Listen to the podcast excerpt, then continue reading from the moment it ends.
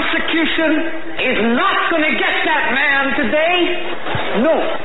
Because I'm going to get him.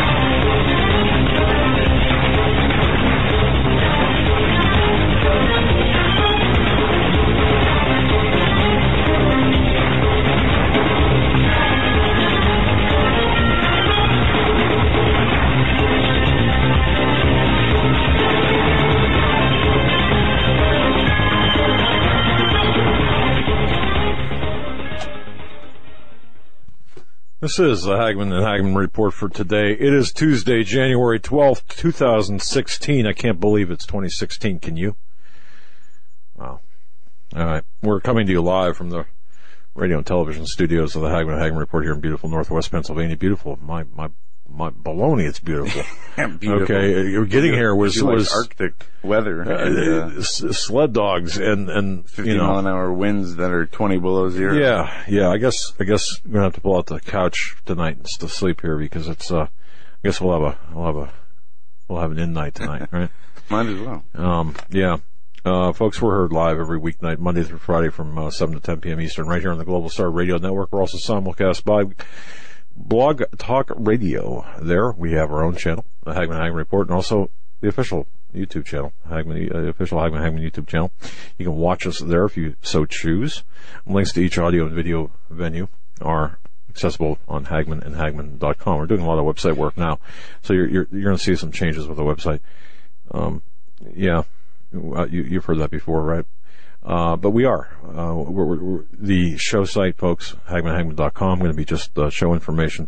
Hagmann Report is going to be um, an aggregate, new, well, not an aggregate, um, an aggregation of articles from various authors, myself included, and then uh, HomelandSecurityUS.com, which has been inactive for a long time, will be resurrected, is being resurrected, and will be uh, my personal space. How's that? Um, anyway, good. Yeah.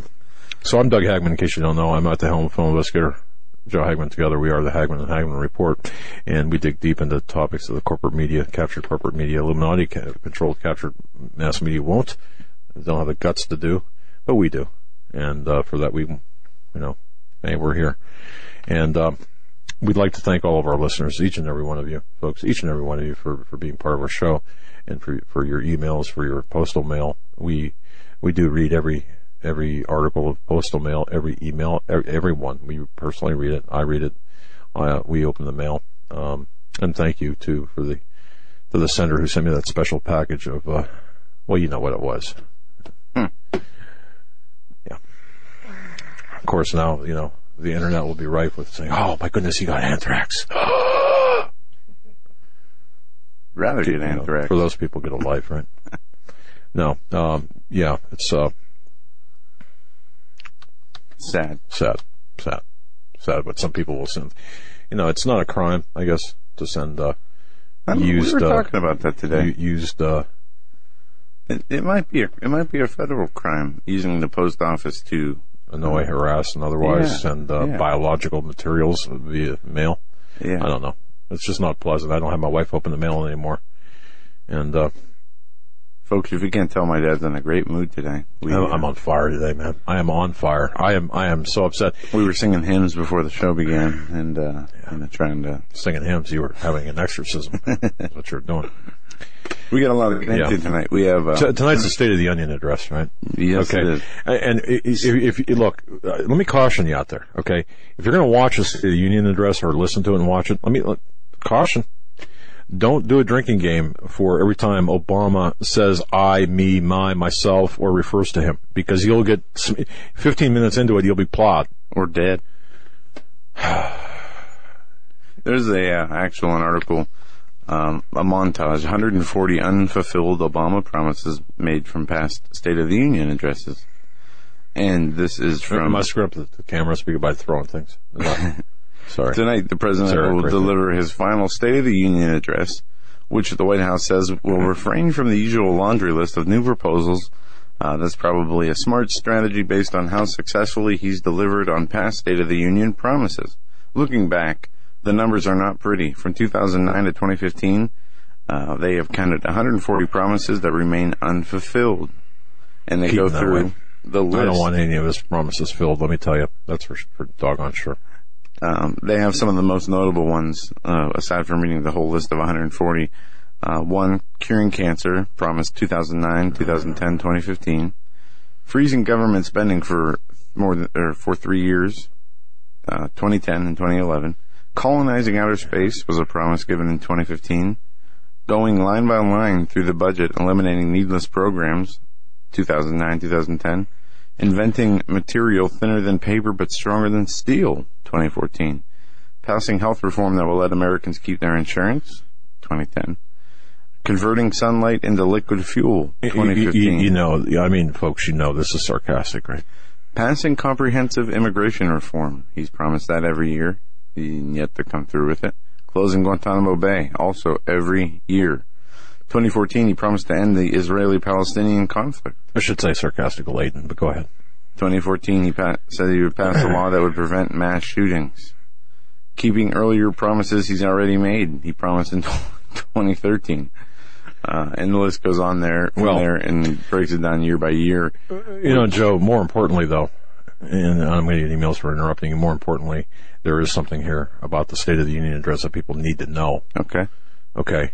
Um, in addition to, you know, don't do the drinking game because that'll, that'll get you drunk every time he refers to, you know, refers to, uh, himself in the first person or refers to himself. Uh, Joe, um, in case you haven't, I can't even navigate my own website. Really?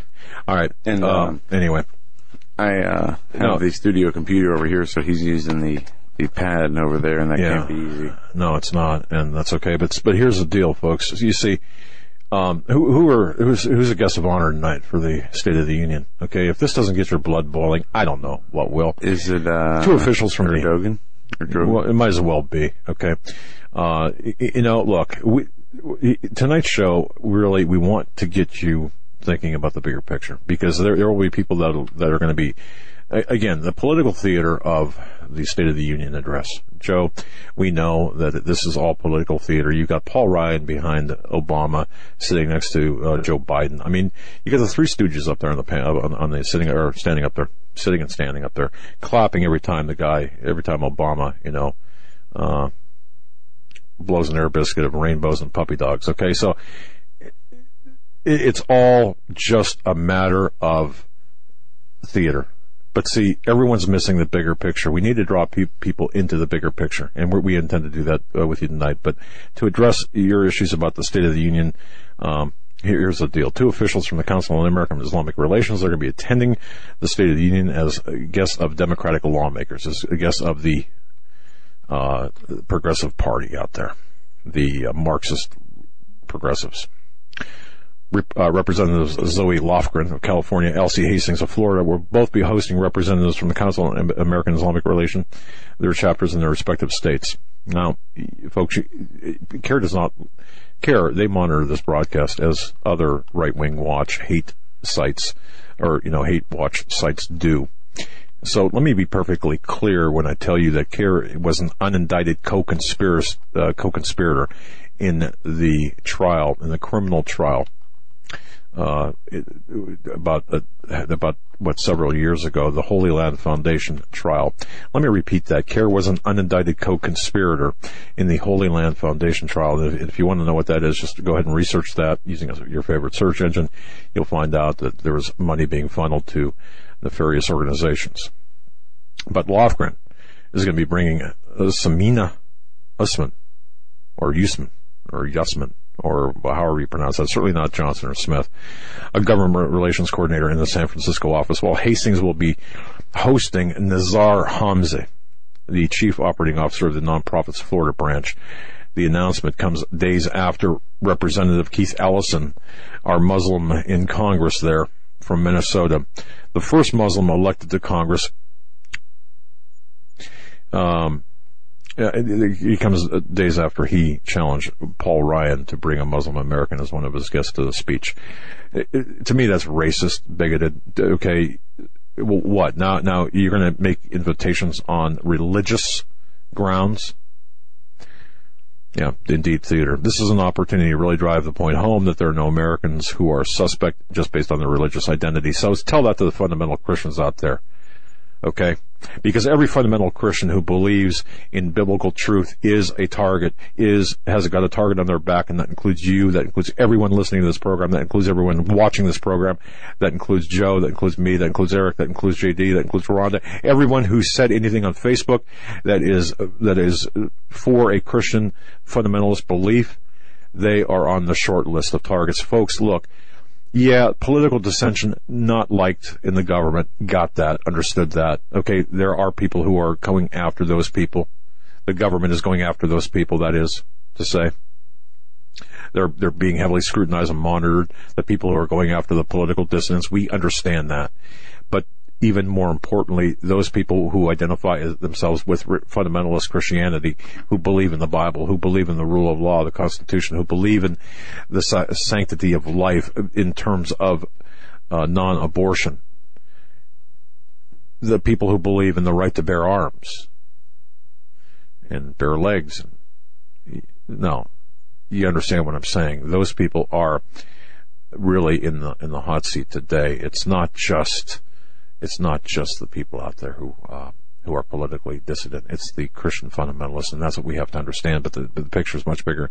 The Muslim groups officials CAIR invited to the State of the Union. So let me get this straight. You got a Muslim up there talking from the podium, right?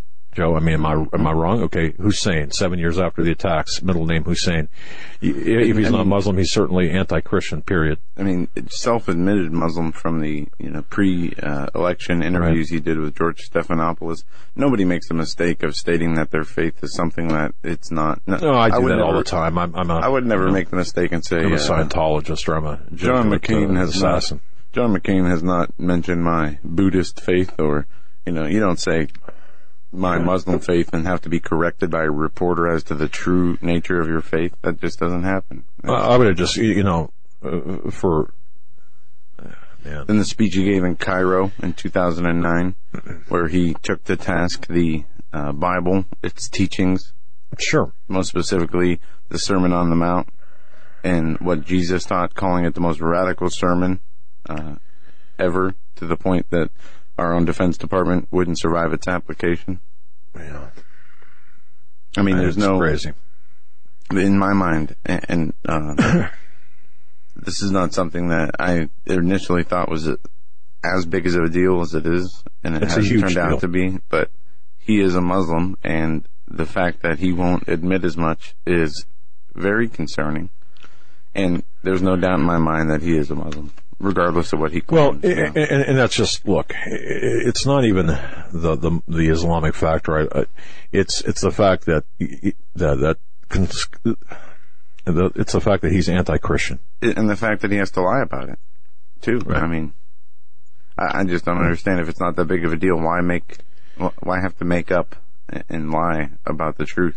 Well, if it isn't a something that we need to be concerned about you know, these people that, that are coming into the State of the Union, I mean, imagine that.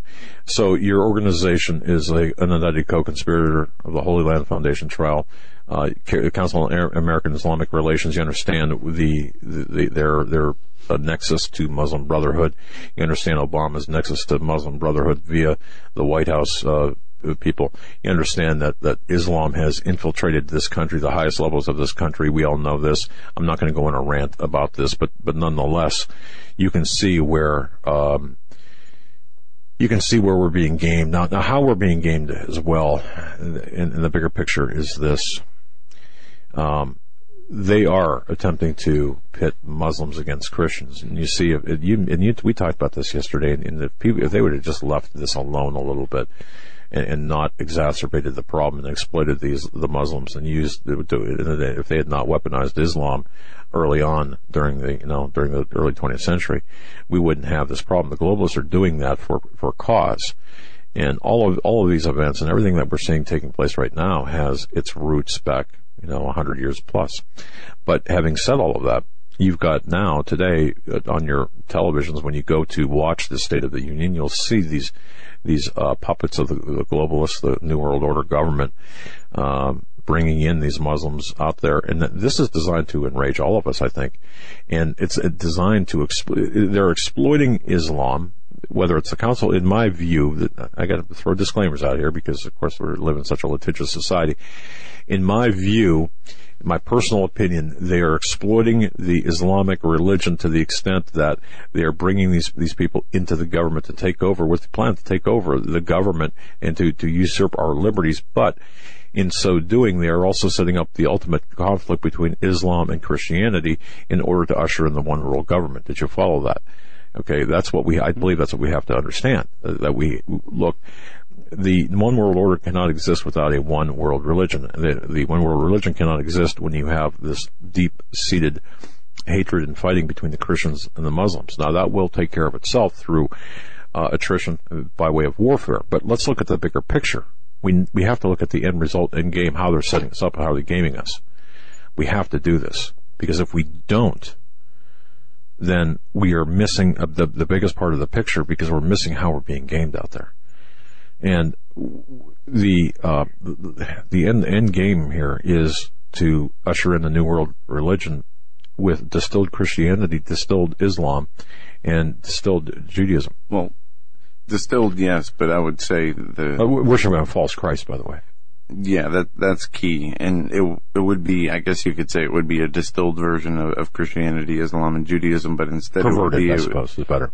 Absolutely perverted. It would be a replacement for the true Christian doctrine, and uh, you know, as Muslims await the the the Mahdi, the coming of the Mahdi, uh, there are, are, Jewish believers who are still awaiting a Messiah. Yes. The majority of the world being secular or non-believing in any God. Uh, would not object or know the difference if a uh, political and spiritual savior came as the form of a man in, in, what we know as the false Christ or Antichrist. I think the only people who are, and sadly, even most uh, churches and uh, mainstream churches, regardless of denominations, would fall for the deception of a man-made Messiah. Um, the Antichrist coming on the scene and accept that for the kingdom of Jesus instead of what is going to come, which is the reign of Jesus Christ for a thousand years during the millennial reign, as it's stated in Daniel when he smashes the, the statue of all the kingdoms and establishes his, his kingdom uh, as the stone that is the uh, mountain that uh, covers all after the kingdoms are smashed. And the is covered in Daniel chapter 4, I believe, where Nebuchadnezzar has a dream. Chapter 2 or chapter 4, where he has the dream about the head of gold, the um, legs and arms of, of brass, the stomach of, uh, or legs and ar- arms of silver, stomach of brass, legs of iron, toes of uh, clay, part iron, part clay, and then the ten toes, you know, miry clay. And uh, they mix and uh, they don't not cleave, and the statue without hands comes and smotes the image, and the stone that smote the image establishes its kingdom across the whole world. That dream uh, shown to the king Nebuchadnezzar, interpreted by Daniel, was the uh, future vision, is what the Lord showed Daniel as the future vision of all the kingdoms in the world, followed by him setting up his millennial reign in the end time. The Antichrist will mimic Jesus' return of that millennial reign and will deceive many, as the Bible says. But uh, those who endure and those who stand fast to the doctrine of Jesus will uh, be saved and be with him. All else will be um, given over to the uh, eternal fire, and that includes the beast system that will coincide with the coming of the Antichrist. Right, and all of this combined as we as we as we see the State of the Union and see all the the uh, political posturing after it, and we, we see the, the breakdown, news breakdown of after this uh, theatrical performance by Barack Hussein Obama, Barry Soetoro to be more specific, we also have to understand, I believe, that we are entering into a time period now in America. If you're in America, you are you are watching Obama as a man attempt to build his legacy during the State of the Union address. Regardless of the theatrics, regardless of the larger scene, when you when you drill down and look at Obama the man, he's attempting to create his legacy now. Okay, so how is he going to, going to really create his legacy in the remaining days that he's got? Well, it, I just want to, I just have one thing to say. And, and I, I, I believe he will attempt through executive orders and executive action, two separate things. I believe he's going to attempt to register, uh, make sure all guns are registered, but he is also going after the ammunition and going to tax the ammunition and make it less, um, what would you call it, less uh, available. Uh, you're going to find ammunitions and gun ammunition and guns to be less available, more expensive. He's going after them. His successor or what happens next that's going to depend on events that take place in the near term. So I think we're seeing this agenda when you talk about Obama, the man and his legacy and the globalists that are pushing him, using him as a puppet are going to use this time from tonight, meaning the State of the Union onward. Um, I would not be surprised to see something happen in, in the short term some sort of false flag or some sort of operational, tactical operational uh, event take place in the next couple of days, next couple of weeks, next month. I don't know when, but I do believe something like this is going to happen, and I believe he's going to go after the guns. And I'll tell you why, Joe. and I'm going to give it back to you. If you look at the uh, uh, look at what um, Jack Davis said, uh, he's a reporter. Uh, I'm not sure where, but the ghost from Obama's past just surfaced and exposed this disturbing gun secret. The truth is out. Obama made a point of citing his respect. Now, think about this. For the Second Amendment, as he issued executive order to implement new restrictions on gun ownership in America. However, long before, and that's that's not a true statement. Okay, Obama has made a point of citing his respect. Well, I guess that is a true statement. He, you know, he's he pays lip service to the Second Amendment, but uh, he does so when he's passing these or making these executive orders and actions. Here's the thing. Long before Obama was campaigning against gun rights as to, to occupy the seat in the Oval Office, long before Barry Soetoro ever, ever sat in that chair in the Oval Office, he made his position perfectly clear. Dr. John Lott from the, he's the president of the Crime Prevention Research Center. He recently contrasted Obama's rhetoric this year with his past record on guns and found something here. The president force, uh, I don't even call him the president, the renegade in chief force, forcefully claimed, and I'm quoting this now, I respect the Second Amendment. I respect the right to bear arms. I respect people who want a gun for self-protection. A lot noted of last week's CNN town hall on guns. And that's the observation. Here's another quote. I don't believe people should be able to own guns. I don't believe people should be able to own guns. Let me say that again in case you misheard me. I don't believe people should be able to own guns. You see, those are Barry Soetoro's slash Barack Hussein Obama's words. University of Chicago Law School, 1996. You see, 1996, Barry Soetoro, Barack Hussein Obama, renegade now, renegade in chief. Obama publicly supported a nationwide ban on the manufacture, sale, and possession of handguns, as well as banning the sale or transfer of all forms of semi-automatic weapons. Did you catch that? All forms, semi-automatic weapons. These last positions were taking, taken in the 1996 survey filled out by Obama during the campaign when he was running for Illinois State Senate seats. One commenter, uh, said that Obama's deep-seated opposition to guns will manifest itself both directly and indirectly. Well, there's a news flash for you.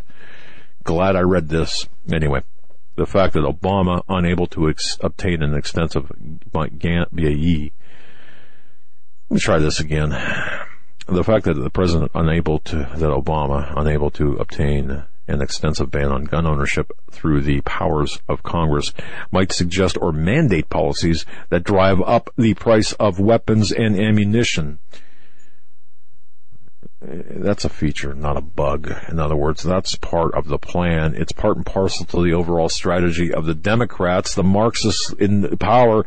It's the overall strategy of Barry Soetoro, Barack Obama, and in fact, it will take place. That's my prediction, my adding this. Banning gun ownership is tremendously unpopular among the political, in the political sphere. Folks, it's unpopular.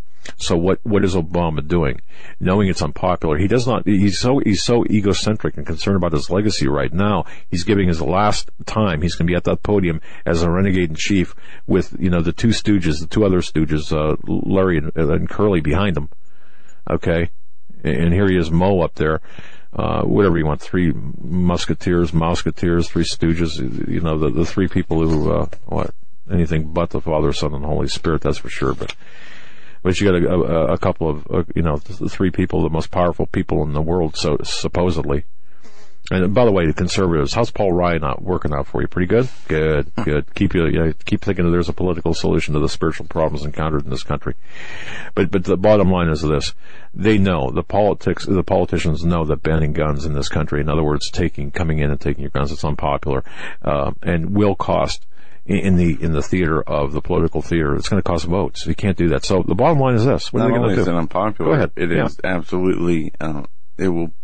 Nobody in their right mind would would follow along with those orders. We saw the uh, dismal turnouts for the registration in Connecticut, I believe it was, when they tried to mandate that all firearm owners register their weapons.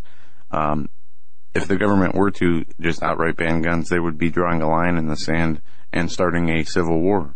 I mean, Well, there would be no two ways about it. I, I was told in 2011, I think it was, or whenever I, I wrote the articles from from my source in Washington D.C. DHS Insider. DHS Insider. You go to if you go to HomelandSecurityUS.com. That's HomelandSecurityUS.com. Click on the DHS Insider postings there.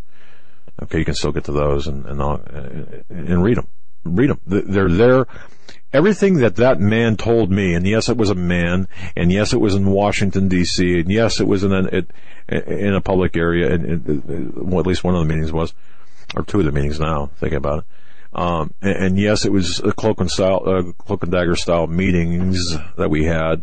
And yes, it was a, somebody cl- within the DHS. You tell me, you read those articles and folks, you tell me one thing that did not come to pass eh, or is not in the process of coming to pass that they planned on doing. Everything that, that I was told back in 2011 and, and prior to, they are coming to pass.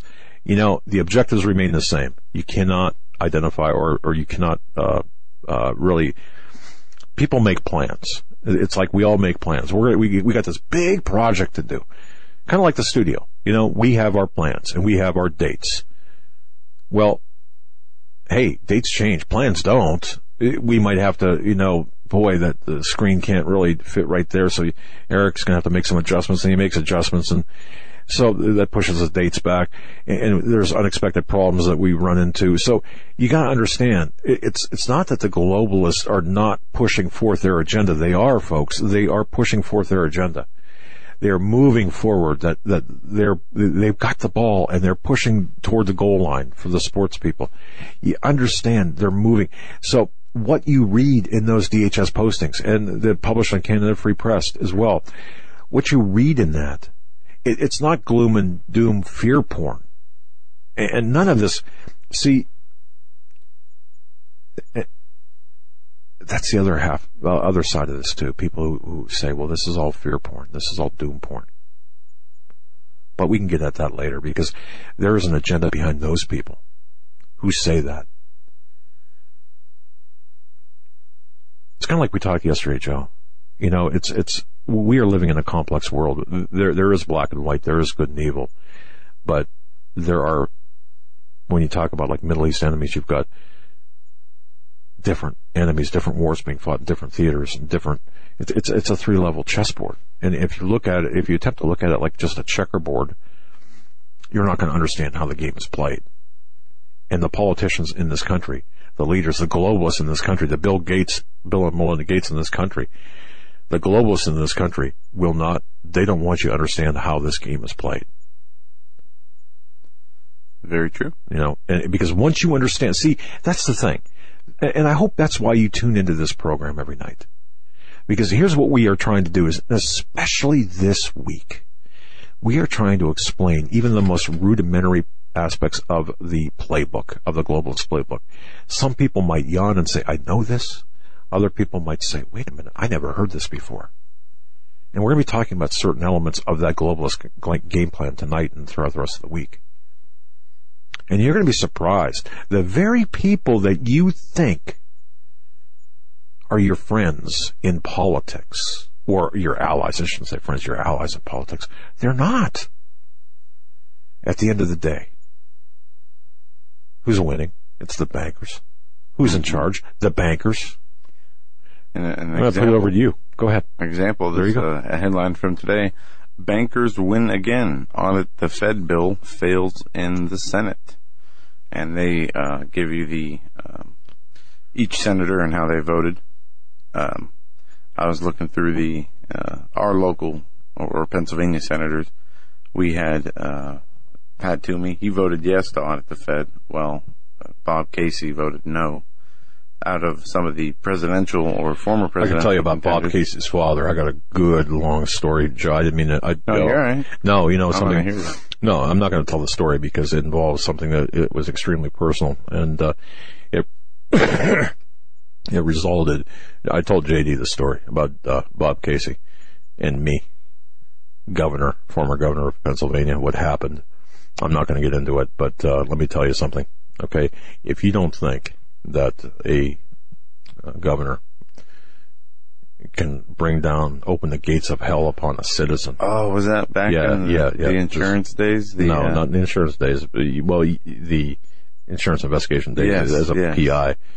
where you were shut down and Yeah, just well, we weren't shut down, but uh, let me just say this: when you do something that that that really hacks off a governor of a state, that really angers him personally. yeah, they have power to do things. You might- and you have an office, you might as well put a desk aside in your office for the the parade of people that'll come in to to investigate you. And we did actually put a desk in our office specifically for people who are investigating us. But uh, that's Well- just uh, anyway. Out of the uh, senators who voted for the bill to audit the Fed, uh, the no's, uh, Harry Reid voted no. Um, we have Ted Cruz. He did not vote, which I'm going to mention him again because we had some uh, feedback from last night's show that I wanted to address because I think uh, the emailer missed the issue completely. Uh, Rand Paul voted yes to uh, audit the Fed. Actually, Bernie Sanders voted yes. Um, Chuck Schumer voted no. Sessions voted yes. We had Barbara Boxer vote no. Surprisingly, this surprised me. Uh, Senator Graham voted yes to audit the Fed. Um, but all in all, the uh, the effort failed, and uh, the Fed has not been edit- audited. Edited. The Fed has not been audited since its inception. Uh, over a hundred years of, of operating, uh, having the American monetary uh, policy, setting the policy, and having the control over the monetary system in its hands has not yet once been held accountable or even been allowed to have the Congress take a look at its books, which is a scary um, thought. And this is what has got us so far uh, in financial trouble: is allowing another international, uh, allowing international bankers to control the coinage of our money through inflation and deflation. They're in so you know controlling the value.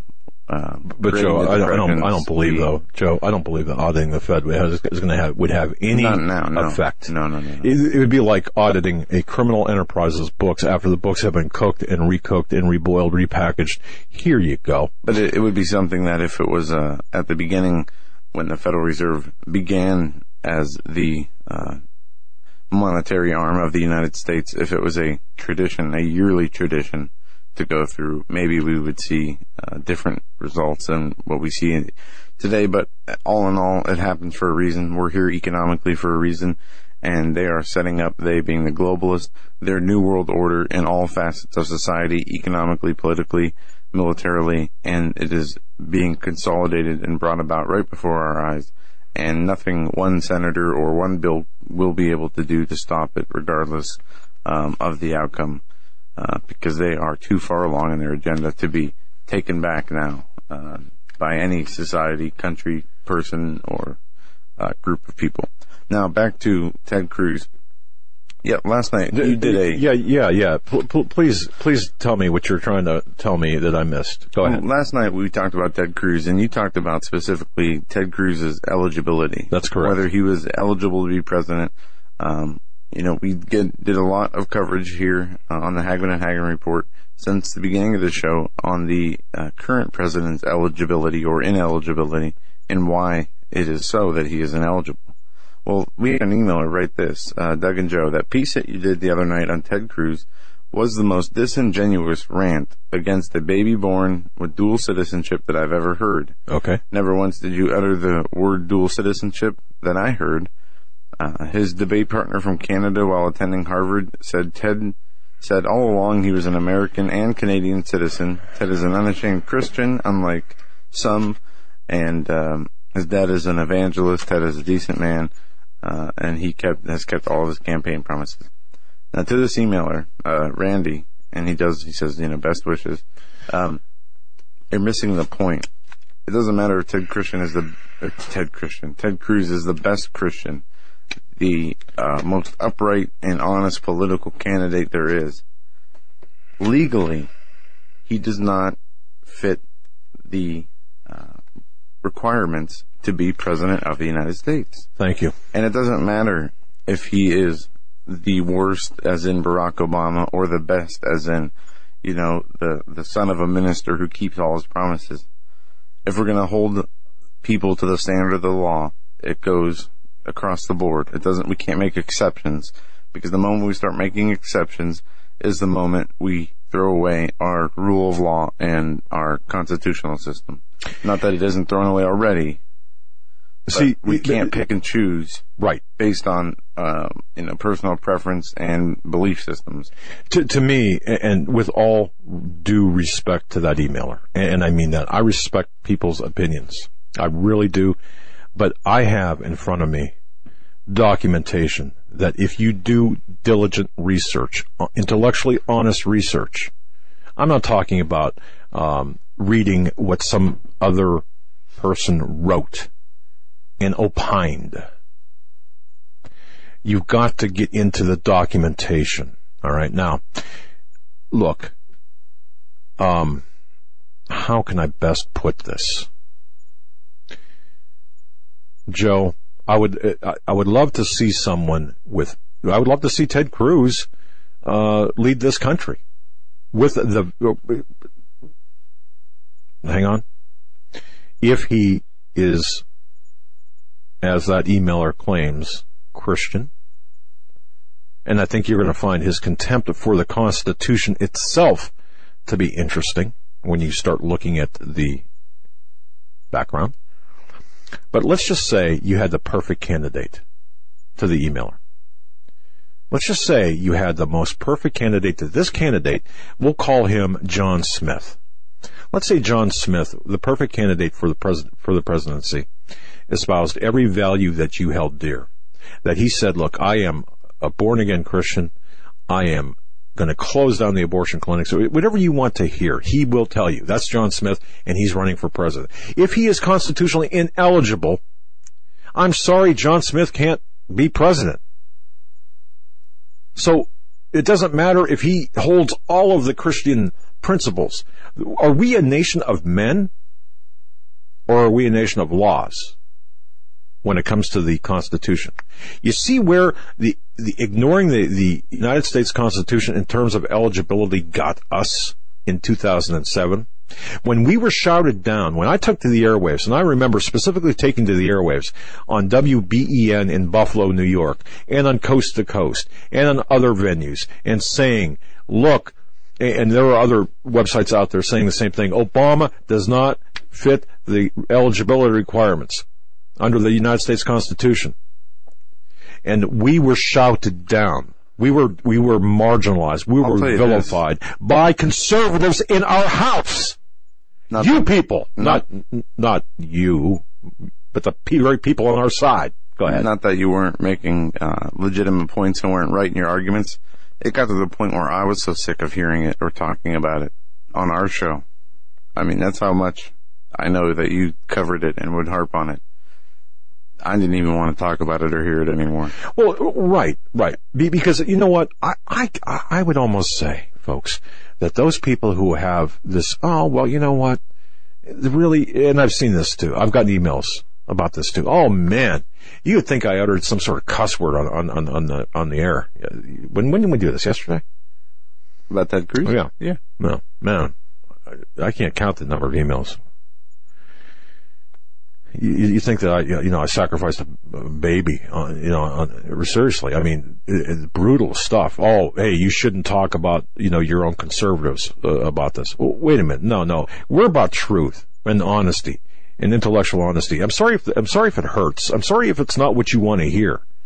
You go to a doctor and you, because you have a problem. Are you going to sit there and say, don't tell me I don't want to hear it because it's going to upset me? No, you want to know what the problem is. The same thing with an attorney. Look, tell me. Tell me where I stand legally. Tell me where I stand emotionally. Tell me where I stand medically. Don't lie to me. Don't tell me. I, and that's a, that's another thing too. Around me, if I'm and folks, I hope you you you run your families this way as well. You you don't want yes men around you. You don't want to create a, a, an atmosphere of fear or just you know of, of quelling uh, opposition. You want people to tell you the truth.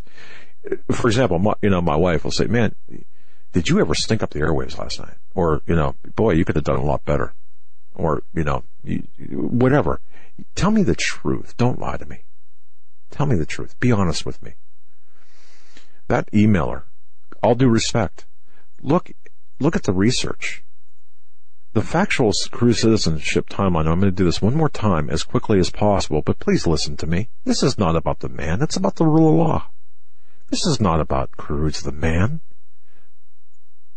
This is about the rule of law. In 1957, his father, Cuban citizen Rafael Cruz, working as a teen, he helped Fidel Castro gain power in Cuba. He was, by the way, he was imprisoned by the Batista regime. That's Cruz's father. In 1957, he applied for admittance to the University of Texas as a foreign student. Now, listen to me clearly and weigh this information against the Constitution. And if you want to even go intellectually deeper, the Vattel you, and the uh, you know the uh, uh, Law of Nations. You can get into other Supreme Court opinions. But 1957, Cruz's father, as a Cuban citizen, registered. He comes in the United States on a four-year student visa to attend four-year college, University of Texas, as a Cuban citizen. Got that? No, no, that's fact. So number one, father, Rafael Cruz, Cuban citizen. After graduating from the University of Texas, his visa expired. Student visa expired. Cruz applied for and received political asylum and was issued a green card here in the United States. Now, just in case there's any doubt of what a green card is, a green card is a permit to live and work in the United States. It doesn't require you to become a citizen. Having a green card does not make you a citizen any more than having uh, a, a, a Porsche makes you a race car driver. Under political asylum, he, he, he said, look, I can't go back to Cuba. My, my, my, uh, or for the intellectuals, Cuba. And for Obama, Cuba. Uh, sorry, I'm being silly, but, but no, he, his, his visa ran out, so he, he, he said, I need asylum. Well, okay, so his citizenship, citizenship status was that of a Cuban national living and working in the United States under that green card.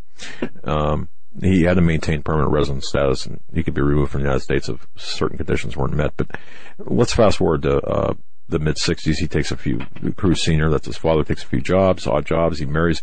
Now he moves to Canada to work in the oil fields. Why is this all important? Because it establishes citizenship. The lineage establishes citizenship. And again, this is the last time on this show I'm going to go over this. So folks, just please pay attention to this. When he was in Canada, he became a Canadian citizen. That's by his own admission from an interview with NPR, National Public Radio.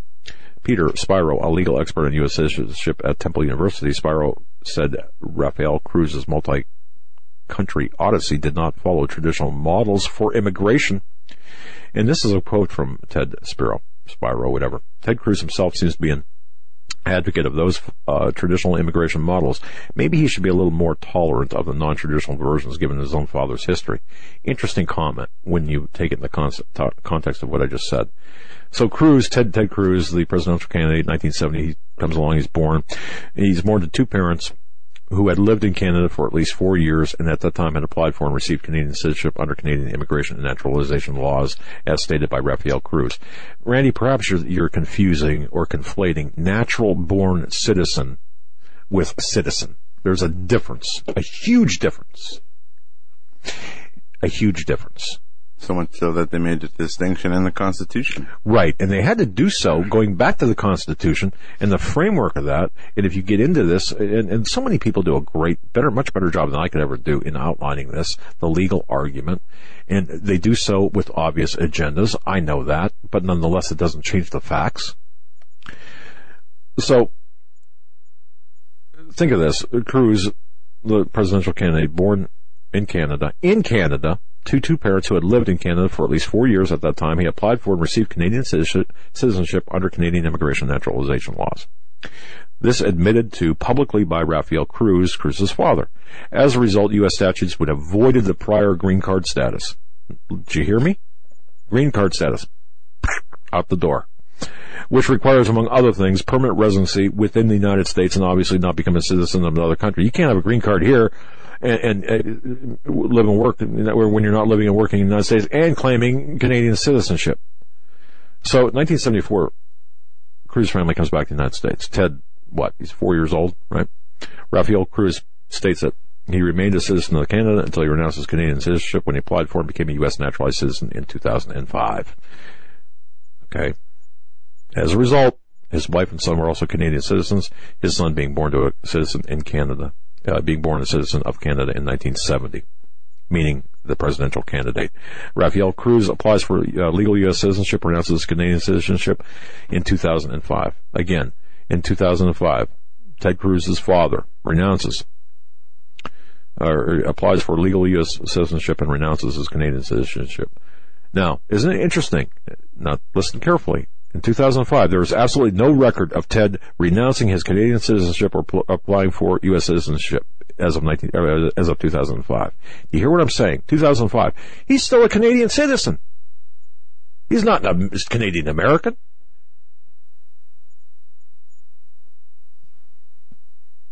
Freshman senator then, Ted Cruz. Tea Party grabs a hold of him because in 2013 they said, "Wait a minute! Oh man, this guy." These guys are our political sal- savior. He's our salvation. God bless America. God bless Ted Cruz. He's going to take us out. He's going to be the one. Just like Paul Ryan. I put everything I got into Paul Ryan. I know he's the savior. Well, he has to be better than Tears for Bonnier, right? Boehner. Anyway. Tea Party says, oh, they have this orgasmic response over Ted Cruz. And pardon that expression, but that's basically what a, this you have to earthly put associate with earthly stuff here. Go in, ahead. In the Washington Post, there's an opinion article uh, from today. Ted Cruz is not eligible to be president. It's by a Mary McMahon. Um, oh wait, we don't want to hear that. Donald Trump is oh, actually no. right about something. Senator Ted Cruz See, is not a natural born citizen. Okay, wait a second. Therefore, not eligible. to Why in the heck do vice president? He's Donald Trump is uh, uh, finally right about something. What kind of journalism is that? That is actually right about something. Or is actually right about something. Okay, so does that say editorial? Does that say an opinion? Okay, yes. an opinion. All right, that's fine. Goes on to say the Constitution provides that no person except a natural born citizen shall be eligible to the office of president. The concept of natural born comes from common law and it is the law that the Supreme Court has said we must turn to for the con- uh, concept's definition. On the subject, common law is clear that and unambiguous. The 18th century English journalist William Blackstone, the preeminent authority on it, declared natural-born citizens are such as are born with the dominions of the Crown of England, while aliens are such as born out of it. The key to this division is the assumption of the allegiance to one's country of birth. The Americans who drafted the Constitution adopted this principle for the United States. James Madison, known as the father of the Constitution, stated, It is an established maxim that the birth is a, a creation of allegiance, and place is the most certain uh, creation is what applies in the United States. Cruz is, of course, a U.S. citizen. As he was born in Canada, he is not a natural born citizen. And therein lies the distinction between a natural born citizen as defined or as noted, some say, not defined by the United States Constitution, because it's all about allegiance in, in anyway. When it comes right down to it, it's all about allegiance. When, when we got Obama after we were shouted down by the, even by the conservatives saying, don't talk about it. I remember a lot of people, including, uh, you know, the Jim Robinson from the Free Republic saying, you, you know, this is all a diversion. Talk about, you, you don't talk about, uh, uh, you don't talk about uh, Obama's uh, uh, natural born citizenship status. That, that's just a d- diversion. Go after his policies. Well, wait a minute, okay? You're, you're telling me that we cannot talk, for example, or you shouldn't bring up his uh, citizenship status or eligibility. So you, you, meaning the larger you out there in conservative land, political, you know, utopia of conservatives thinking that that puppy dogs and rainbows are going to be, you know, flying flying over uh, Ted Cruz if he gets elected. You're saying to me that by addressing a rule, by addressing a rule in the Constitution, okay, that, that, that the eligibility issue is not a factor. Well, let me tell you something, okay? Those very people would probably make more noise if, if an eligible receiver went downfield in a football game, like in the Super Bowl, and it was, he was ruled eligible than, than this particular rule of law. So what I'm telling you is this, okay, it, the allegiance factor I mean, the rule of law is, is one thing, but the allegiance factor is another. In other words, what we're looking at here, we're attempting to keep enemies from out, from infiltrating this country. We already have it. You see what we got with Obama? I guess the, the middle name Hussein well, they, did they not say, clue you. And the, the author of this article says, unlike Obama, Cruz is not a natural born citizen. Oh, unlike Obama. Okay, so. Where Obama was born within the United States. The senator was born outside of it. Okay, and, and we have documentation to prove that, right? And people who understand the natural born citizen clause should understand that the w- location of the physical birth has nothing to do with whether you're a natural born citizen or not. Like you used to say, you could be born on the on the You White could- House front steps. And Teddy Kennedy could have been serving drinks Yeah. at that time, you know, and uh, and uh, Nancy Pelosi cut the umbilical cord of Obama. It don't matter. It doesn't matter more appropriately. In other words, what I'm telling you is, you. This is not a simple black and white issue. That's right. Not he could have been born on the steps of the White House. Geography does not make a natural born citizen. Where you were born does not make a natural born citizen. it's not a black and white issue, nor is it isn't an issue that has been made to be so convoluted that basically people can't understand it or is being made to not not understand it. The way the news media, through covering Obama's ineligibility, to now, uh, we'll see how. Uh, I can't see the Republican establishment going after Cruz because of their their hatred for for Trump. They're going to But see, they're going to overlook the the There. Cruz ineligibility because they need somebody to stand up against Trump because he cannot be the establishment uh, front runner because that would be an embarrassment to the GOP for whatever reason. So, so exactly. So what have we what, have we talked really about with all this? I guess um, you know, uh, Diarrhea of the mouth, basically. uh, Cruz really technically is not eligible, at least not constitutionally eligible, to, just like um, Obama was not, or Barry Soetoro was not. Except S- Soetoro was was much more blatant, and you have the, the cons- politically conservative crowd saying, "Hey, don't do this. D- don't talk Yeah. about this," because you know what. We really need Ted Cruz in here. Obama was much more blatant because his father was never an American citizen. Uh, I think during the 2008 elections, they made a special provision for John McCain. Yes, they did. Panel, uh, Panama Canal because he was born in Panama Canal ter- and, territory. and the more we talk about this, the more fired up he's going to get. But Uh, uh, Senate Senate Bill 511, I believe it was in 2007 or 8. we do have a, a good rest of the show lined up for you. In hour two, we're going to continue hitting news. We're also going to talk about the Georgia Guidestones a little bit. Yes. Uh, as uh, we all here at the studio, Eric, uh, my father, and myself watched a DVD documentary Uh, uh, yes, Chris Pinto did a wonderful job on this. Chris Pinto. Yeah, it was And, a good, uh, it was a great great uh, I just want to make sure I got uh, it, it was more than Chris Pinto. It was uh, Chris Chris Pinto and J. Michael Bennett. Dark Clouds over Elberton, the, the true story of the Georgia Guidestones. Folks, we're not. And then Stan Deyo on hour number three. Yeah. With that, we're up against our top of the hour break, folks. You're listening to the Hagmann and Hagmann Report on this Tuesday, January 12th, 2016. And if it's like it is here where you are, stay inside and stay warm because uh, basically uh, the Arctic, Arctic tundra here. Yeah.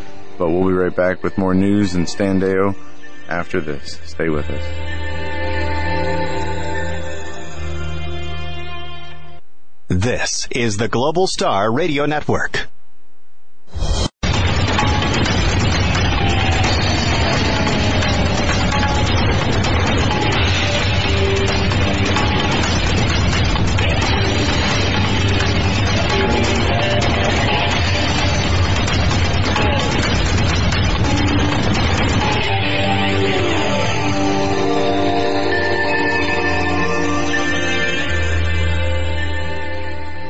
And welcome back, ladies and gentlemen, to hour number two of the Hagmann and Hagmann Report on this Tuesday, January Thanks, 12th, Eric, buddy. 2016. Um, You didn't get the memo. yeah, it's, uh, it's alright. We're coming to you live from Northwest Pennsylvania here in hour two. We're gonna hit some news. We're gonna, um, Yeah, you know what? Be, before we do that, Joe, I, I, I we, we together we were just talking during the break, and that kind of messed us up through up our, our cadence that we had. But I want to just uh, direct everyone. You know, it, we are so fortunate to be teamed up with some of the, the greatest companies I believe in the world. I mean, you, you talk. You, it's just great when you're able to be teamed up with companies that are Christian companies or companies that have family values or companies that are family owned. And, and I mean, we, we just, just so lucky to have, um, certain companies and people in our lives. We are going to be talking more about different companies later in, in different ways. Um, we uh, we are relaunching our Christian marketplace, and I've got to tell you something, folks.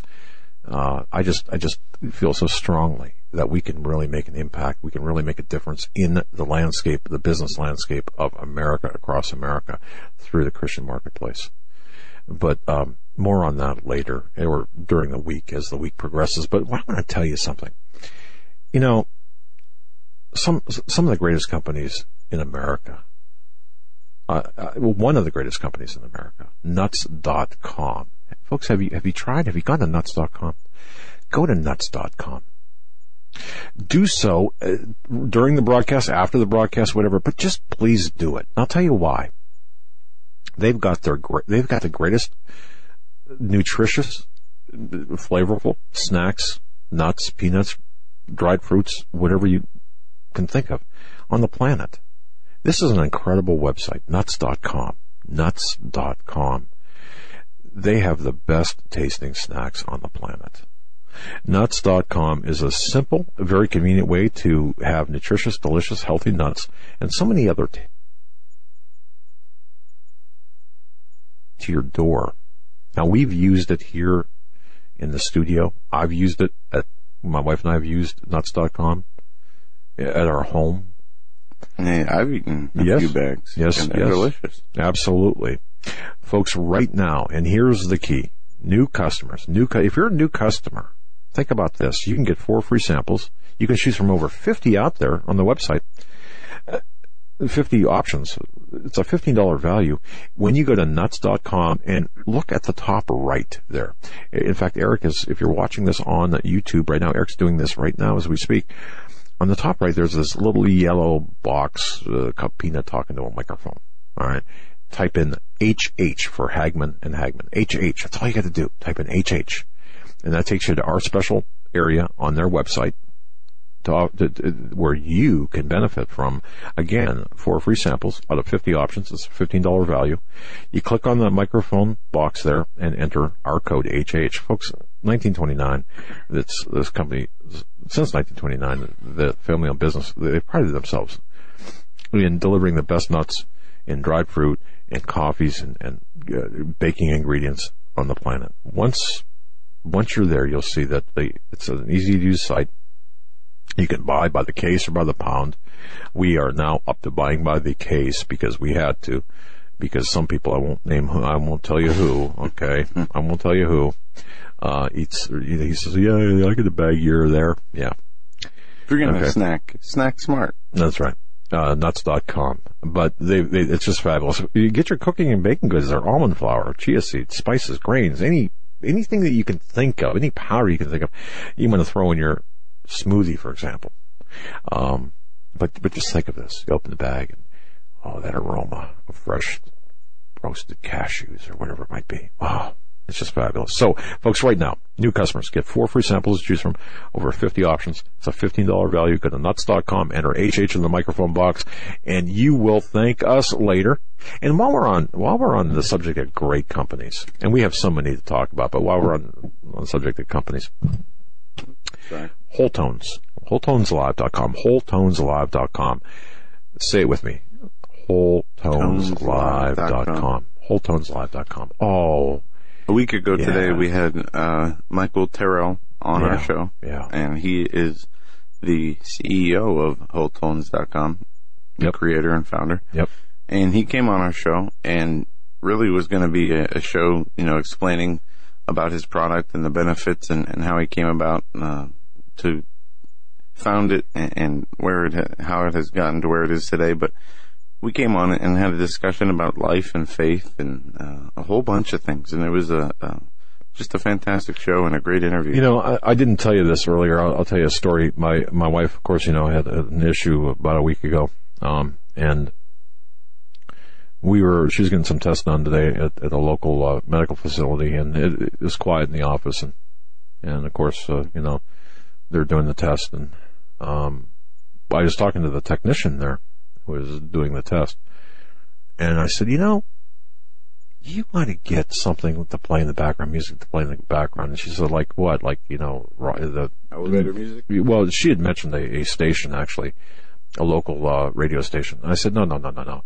I said, have you ever heard of Whole Tones Live? And she said,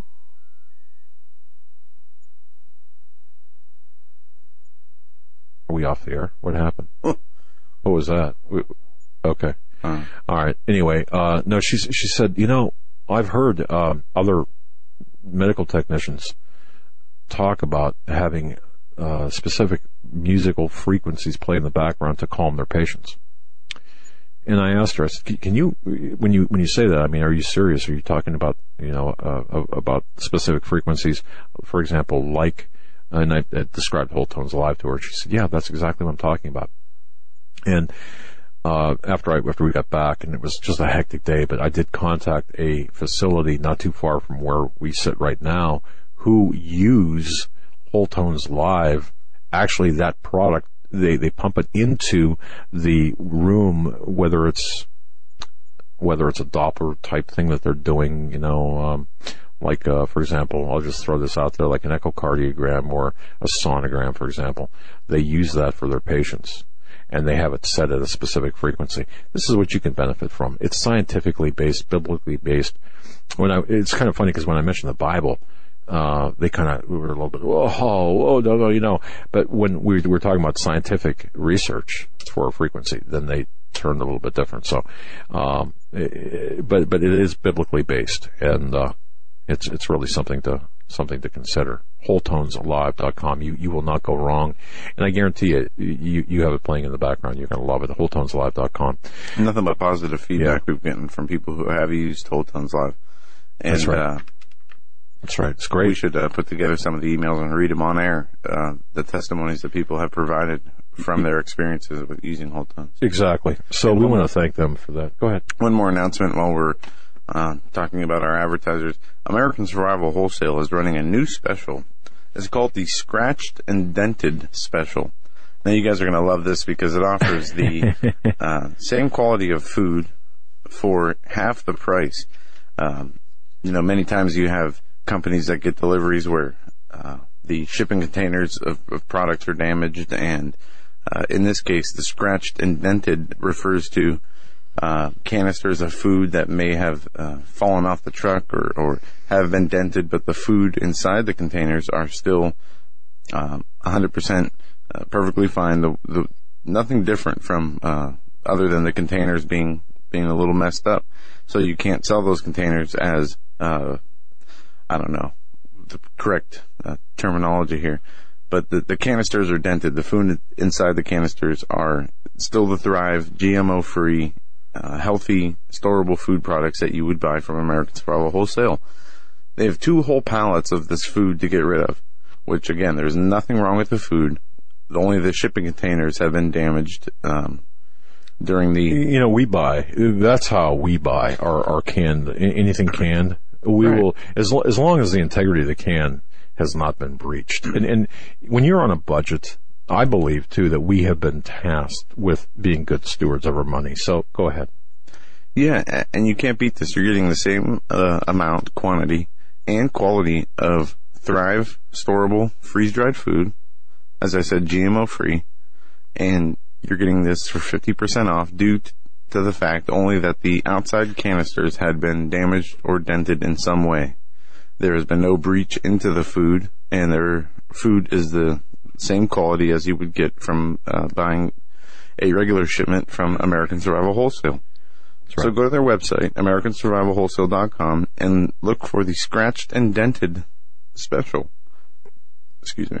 As it is a 50% off deal, uh, allowing you the, uh, allowing you to buy the same foods that you would buy from, uh, regular sales that they have on their site. Only they have two whole pallets of food that has, um, uh, scratched and dented canisters, and they need to get the food out.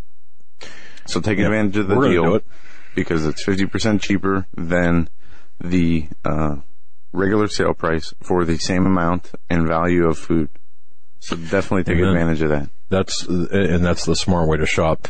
And I don't mind having it done in can again, as long as the the uh, integrity of the can is is still there. Right. And, and and Chance checks all of this, and his people check all of this out, make sure there's nothing wrong with the contents, or you know, It's not like we're dealing with electronics that fell off the back of the truck and you don't know whether the you know the screen's cracked or whatnot.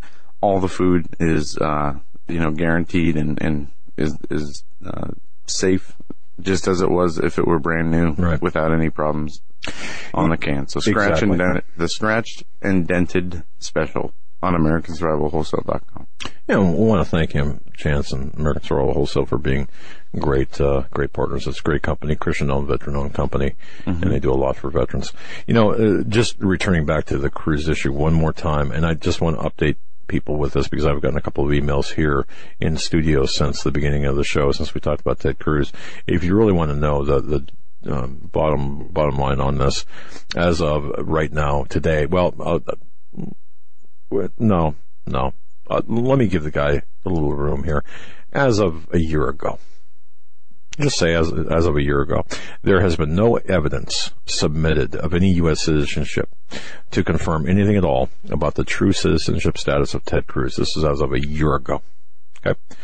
Um, because Cruz has been confirmed a legal citizen of Canada up, up until renouncing his Canadian citizenship in May of 2014, and because he has been a confirmed citizenship of Canada at birth, and because his father is on public record stating that he and his wife became citizens of Canada during their eight years living up there, and because Rafael Cruz remained a citizen of Canada until he renounced and applied for U.S. legal citizenship in 2005, there is simply no way that Ted Cruz was, is, or can ever be considered, classified, described as, or conforming to Article 2 of the Constitution as a natural born citizen of the United States, and therefore he is ineligible for the office of President or Vice President. Mm-hmm. End of story. I just want to add that in there. So, go for it. All right. What we're going to do this hour, we're going to hit some news, Yep. and we're going to get into um, the, Georgia, Georgia Guidestones. As we uh, Eh. in the first hour, we're showing you the DVD that uh, all of us watched here in I'm studio. Curious if we could have a kind of I don't know how you do this. I don't know. We I know we have moderators, moderators and people monitoring the uh, chat rooms. Uh, For those in the chat rooms who are paying attention to the radio show, if you've never heard, no, no, this does not go, or if you've never heard of the Georgia Guidestones, just flip out a sentence in there. Yeah, this is something we Okay. talked about before the show um, when deciding whether we were going to talk about this or Right. not, and uh, we were talking about people we we know personally and how many of the, the family members we have or, or people we uh, associate with are familiar with the Georgia Guidestones and what they are. And the consensus was that very little, uh, very few, if any, do know what the Georgia Guidestones are. Now, our audience is much more informed and Yep. has a lot more knowledge than the average person out there. So I wouldn't be surprised if most, if not everybody, has heard of the Georgia Guidestones. But if Well, you haven't, Yeah, please say, to comment and, and let us know as much. if you have not heard of them, say, or just, yeah, say I've not heard. And the second thing is, if you don't know with any degree of certainty outside of what you've heard or read uh, on the internet of who is behind the Georgia Guidestones, please say so as well. In other words, I want to know if you know the man and entity behind the Georgia Guidestones. And uh, before we get into that, Eric, is the is Blog Talk down? Okay, So BTR is down. that makes sense. Why is BTR down? Is it uh, our end or their end? It's got to be on their end. I just asked because the chat uh, that is open over there seems to have dwindled down. Okay. Um, I was in the studio and it, it said we were connected, but I can't connect from this end because Alright. it would do no good. Beautiful. So what we'll do is we'll just, uh, like we do, we'll just re-upload the audio stream from the show to BTR after the fact. But, um, folks, if you're listening over there, you can't hear me anyway, but, uh, come over to Global Star Radio Network or come watch us on YouTube. All right, I, I'm just getting a, a couple of uh, uh, flash messages here in our internal messaging system that um, I like how that chat looks on the pad for YouTube. Yeah neat. on the on our on our closed system here. Yeah, basically, I think all, all of them, all, most of the people are uh, are saying they've heard of them. Even uh, let's see, Have you uh, seen any- you, any notes? I'm getting again. This is I'm getting this. I'm not in in the chat on the. Um, any chat rooms. I'm getting this from our closed ch- uh, closed messaging system. So basically, yeah, people have heard of them, and then they're thinking or they're saying that, of course, it's uh, it's uh, um, R.C. or our Christian, which is the pseudonym of uh, the man behind the. The, at least the front man. So, all right, you're in for you're in for some dot connecting here, and the reason this is relevant is because everything on the Georgia Guidestones, the Ten Commandments, if you will, ten rules of law, including but not limited to number one, that's re- population reduction to a half a billion people, is in play right now, and the people behind it have connections. And this is when you hear this, you're going to say, "Oh, now I know why he is so." Doug is so absolutely obsessed with Nazi occult. Ten Commandments. Uh, Well, whatever you want to call them, the ten, ten rules. secular commandments, maybe the ten commandments of the, the kingdom of darkness or Antichrist kingdom that will come. But nothing in these Georgia Guidestones uh, replicates the Ten Commandments of the Bible. Uh, one, two, with our current population uh, level, it actually would advocate the destruction of 95% of the population. Maintain humanity at under 500 million in perpetual balance with nature, I believe, is uh, what it states. And we can go through all 10 of the Well, yeah. All right, let's just talk about the, the guidestones themselves. All right, if you haven't heard of them, there it's a monument. It was erected in 1979 in Elberton County, Georgia. That's the United States of America. A lot of people think Ted Turner was behind Yeah, that's it. not true at all. Ted Turner's got nothing to do with this. All right. And, and that just end of story on that one. And uh, I'm speaking now, uh, done the research, Joe's done the research, I've done the research. Um, Chris Pinto and J. Michael Bennett has, has done the research. The Dark Clouds over Elberton, a fantastic DVD. We watched it and, you know, it's just a, it's just a fantastic thing. In fact, Eric, if you don't mind, just keep that up there on folks watching this live what we have on the screen uh, is the is the image of the Georgia Guidestones, and it's basically it, it's just a, a generic image of, the- of the Guidestones. The um, here are some of the facts about the Guidestones themselves. The height overall feet 19 feet 3 inches, 19 feet 3 inches That's pretty tall. and it's a pretty interesting number. Okay, uh, the amount of granite used is 951 cubic feet. If you would uh, take that in pounds or tons, it's 119 tons. excuse me, again, notice not just what I'm saying, notice the numbers. 119 tons. That's a reverse 911, isn't it? Yes. 11 is. and 9. Do you think that this was just merely an accident?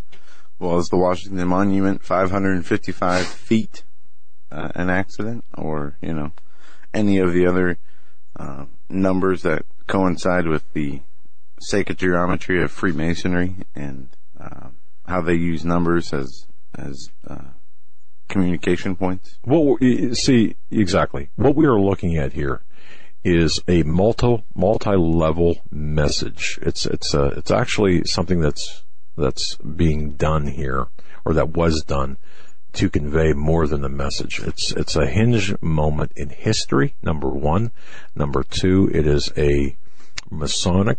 Uh, it's a message via. It's a Masonic message. And Yeah. it's, Think it's of- Masonically related. Go ahead. Joe. Think of a, a Noah's flood type situation happening in today's day and age. A situation where the world's population was wiped out by a, a uh, cataclysmic event that just destroyed humanity and, and few were left.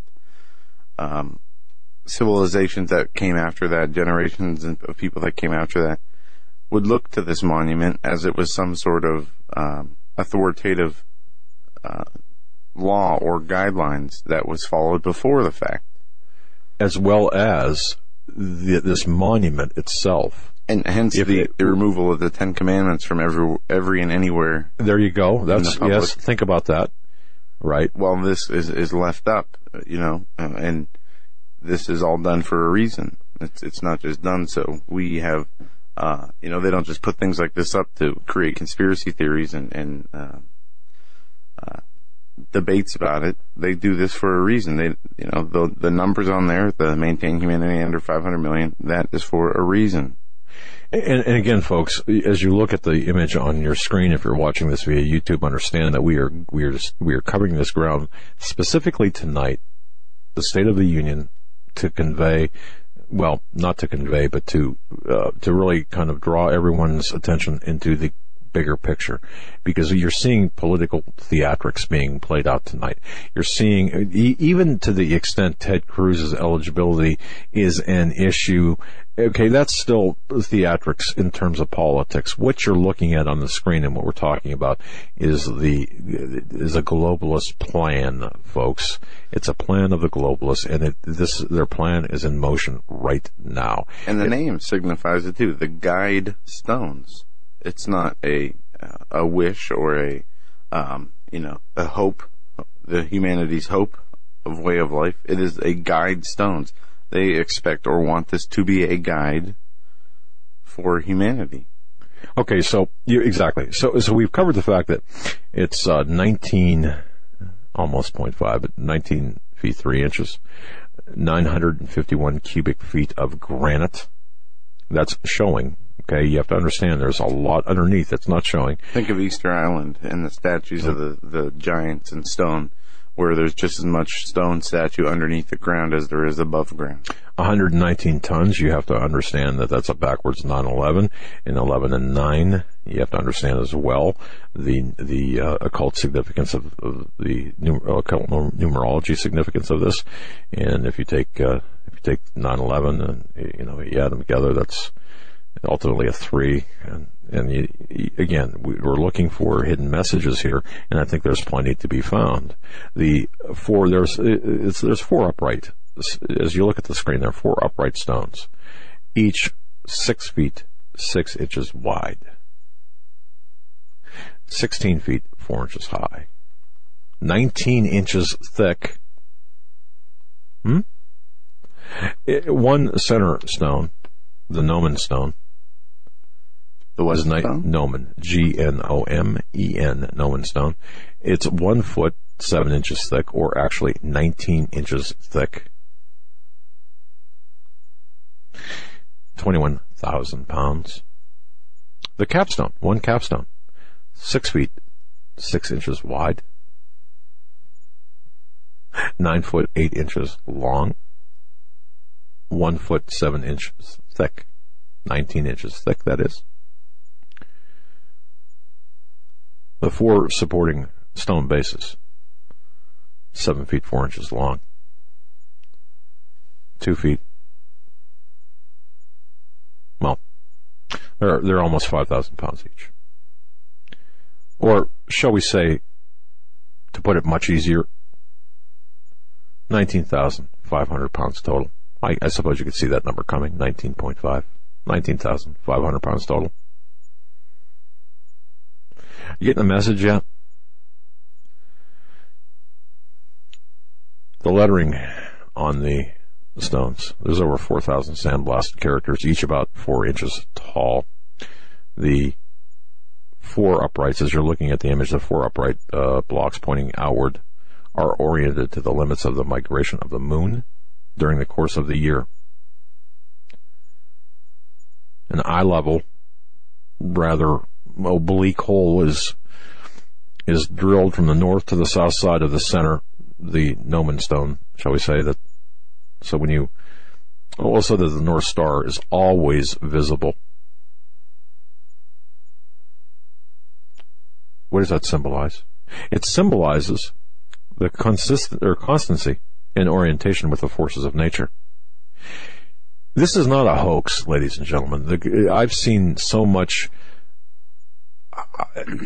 crud on the internet and so much misinformation, disinformation, and people claiming that you know they, they go there, they take pictures, and then they fill, the, you know, make these reports and say, well, you know, it's a hoax, it's this, it's that. No, it's not. People don't pour that kind of money and effort into hoaxes.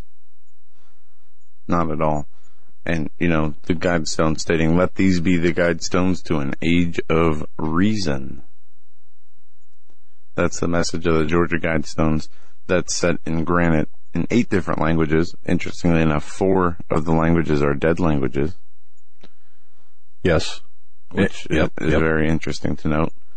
And it deals with the population of humanity. It deals with the uh, a couple of the ones that stick out most prominently that people talk about, you know, being out of cancer on the earth, leave room for nature, um, maintain humanity under 500 million in perpetual balance with nature. We talk about the globalist, the Agenda 2030. yep. It's right there. Guide Agenda 21, right there. Guide reproduction wisely, improving fitness and diversity. Unite humanity with a new living language Right. There are 10 uh, laws there. I don't know if you've got them right there, but. Yeah. Rule passion, faith, tradition, and all living things with temper. Well, well, let's go from the start because again, some, we have listeners here that some listeners don't, have never heard of this. So go ahead. Let's go from the start. Right. number one on the very top. Maintain humanity under 500 million in perpetual balance with nature. Now see, it says maintain. Now I, I will get emails. We will get emails here at the studio saying, well, it doesn't say bring down the population. It says maintain. Mm-hmm. Okay, we can argue semantics, or we can argue with you know about this all day long.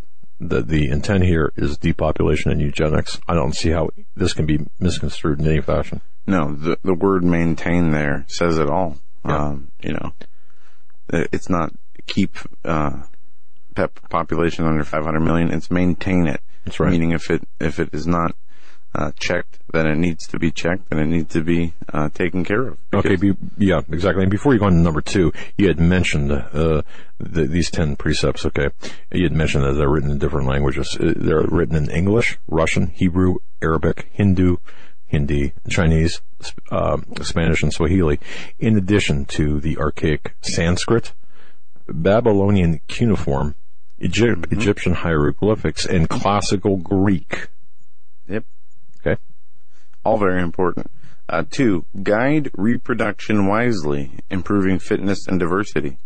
Now that to me sounds uh, just like what we hear today with the gene splicing and trying to um, perf- uh, perfect the uh, human being, uh, deciding what genes need to be removed for uh, the perfect breeding process. three, unite humanity with a new language, with a living new language. This is what we saw back in the beginning. Um, Nimrod. Yeah. They all had one language and one mind and could do, you know, could not be stopped. except if, unless God had changed their languages and, and confounded them uh, and separated this. This is the continuation and the completion of the agenda that was taken away back in Babel. Four, rule passion, faith, tradition, and all things with tempered reason. Five, protect people and nations with fair laws and just courts.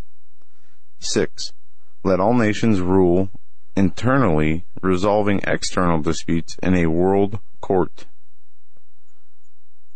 Next, avoid petty laws and useless officials. if only they followed that now. Uh, Eight, balance personal rights with social duties. Now, notice they say balance personal rights with social duties. Not that you have personal rights, but those rights will be uh, balanced, like we see with the healthcare system that's coming. That you do your part, or like we see with the tax uh, talk about money. You know, do your fair share. Basically saying you only have personal rights that comes with responsibilities of social duties as well. And if you refuse the responsibility of the social duties, you forfeit your personal rights. Nine, prize truth, beauty, love, seeking harmony with the infinite. There's a lot that we could read into that, um, as, you know, truth is, it's not one way, it's not a one way street. Truth seems to be based on the perception of, of one and what they believe. Same thing with beauty. It is not something that people agree on across the board. What some people think is beautiful, others don't see that or can see ugly in it. Hey, it's, it's like saying, you know, one man's terrorist is another man's freedom fighter. So, And last but not least, be not a cancer on the earth. Leave room for nature. Um, goes to the, the green agenda, speaks to the, uh, what we hear with the man-made climate change and global warming. But the be not a cancer on the earth would seem to go, see, most of these seem to, would seem to affect the elites now and today. Aside from the, the maintaining population under 500 million, um, these are the 10 planks that the United Nations and uh, the secular pagan um, people who see society continuing without a religious uh, backbone or religious morality already uh, being a part of their culture, they see that this culture who would go by these rules as not having the Bible or the past of the morality and how it's been laid out for us. It's almost as if they plan to start something new, a new civilization and, and that is right. void of that uh, religious and hist- history history with the Lord. The involved. theory behind that too is if the if there was some sort of uh, massive event that wiped out a good portion of or the population and electronics and everything else, this would serve as a calendar, so to speak, and you could find your you know you it wouldn't serve exactly 100% as a calendar according to the, our current calendar because of the leap years and such, but you'd be able to identify the times. The, you could see the North Star through the hole. You could uh, uh, track the moon cycles and such. So it does have a, a practical purpose, so to speak, for the survivors. But more importantly, the meaning behind this uh, or the intent behind these these guidestones is much different. Now, we're not going to get into the cube on this. Uh, some people know No. about the cube that was removed, and because there's there's a lot of again misinformation, disinformation, and there's a lot of games being played with this. The, the reason we're bringing this into play here is because that that that documentary that we that we um, obtain, and Skywatch TV sells that, I believe. Uh, again, the document documentary. We're not going to. It's well worth the money, well worth your time. Dark Clouds over Elberton by Chris Pinto. We have nothing to do with the production of this. We have nothing to do with this at all. Um, but this is a good documentary, and uh, from uh, from an investigative point of view, Joe, uh, Pinto, Chris Pinto, and uh, J. Michael Bennett. From an investigative point of view, I think they did a fantastic job in, into identifying who is behind the, the Georgia Guidestones. Right? Would you Would you agree? Yeah, absolutely. Right. Uh, at the same time, they had a specific focus and a, an idea for that documentary, and they did a great job in, in that uh, fulfilling that focus. But I think this deals with Yeah. something. Um, Well, uh, hey, hang on a second. I, guess, I just want to make sure people know this. Okay, just to recap this, um, a man walks into a man calling himself R.C. Christian or Robert Christian. There's variations. Walks into the Granite Company, Elbert County, Georgia, Granite Company, meets Joe Fendley, the head of this Granite Company pyramid. Uh, I believe it's. Uh, I've been looking at this forever.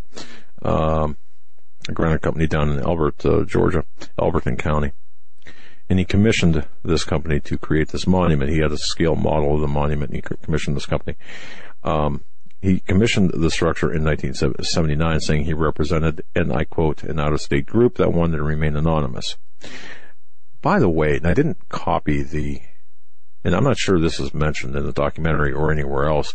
If you look on the Georgia Guidestones themselves, and you're not going to see this, I don't believe, they misspelled the word pseudonym. Okay. Just saying. Okay. And, and you might be able to find this on the internet. They misspelled the word pseudonym. Um, but uh, there's the part of part of this American Stonehenge, uh, Georgia Guidestones, where you know it says our R. Christian, and uh, uh, and it says a pseudonym, and they misspelled that word. But the monument itself was dedicated on March 22nd, 1979. And again, the, front man was this RC Christian or R Christian.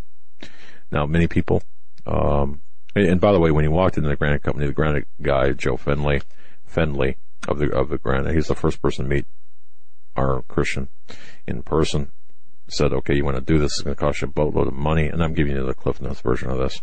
It's going to cost you a boatload of money. You're going to have to get, uh, you know, before we start moving granite and everything. Now he wa- originally, this Art Christian reportedly originally wanted this monument to be built in Hancock County, Georgia. The reason? Not so sure. I'm not so sure I know the reason for that, except to say that perhaps that location was a little bit more favorable in terms of the ge- geography and the alignments and such. But he didn't have a place there, so they convinced him to put it in Elberton County in Elbert, Georgia, and therefore that's where it sits right now. And it sits on the uh, uh, uh, actually the Mullenix family owned the land in which this sits on right now, sold the land, uh, sold five acres for five grand to our, R. Christian, and the person in, in this group only allowing the uh, R. Christian to use one acre of the five, and So they sold five acres, right, they sold five acres to our But- Christian. allowing only one acre You're to only, be yeah, that's correct. interesting. But see, the reason for that, and the reason R. Christian, and I'm not going to get into who R. Christian is yet, uh, but uh, and I'm not going to spoil the documentary because it's not. It, you got to watch this documentary; it's it's tremendous. But um, the reason the reason Christian agreed was well, you have to maintain that property, so go ahead and have grazing rights along that other four acres around that uh, around the monument. So there is kind of a logical reason for that. I'm not entirely sold on it, but okay, we'll just go with that.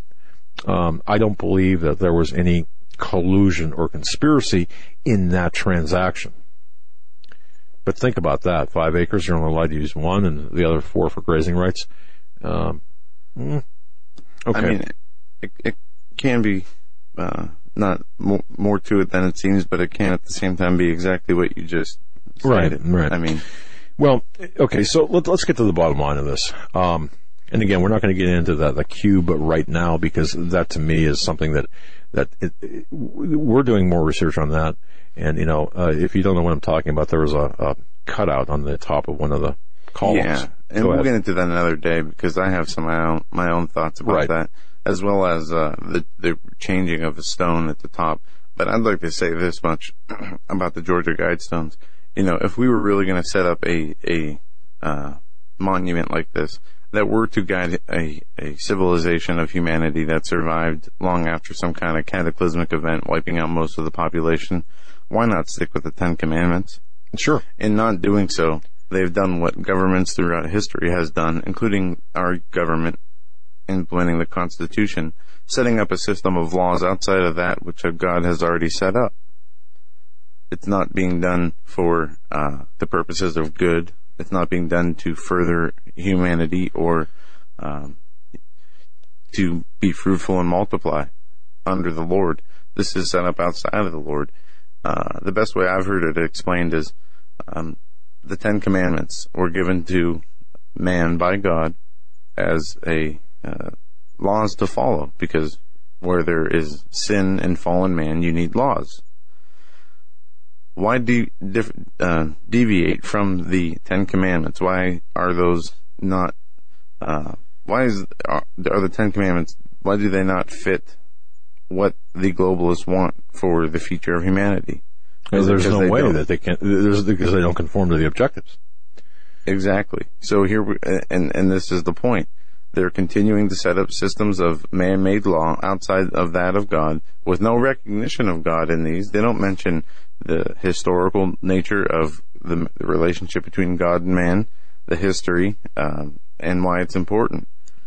It is almost like their future, which uh, is a small percentage of survivors, and then those who come after that they want those people to continue without ever knowing that there was a God, Right.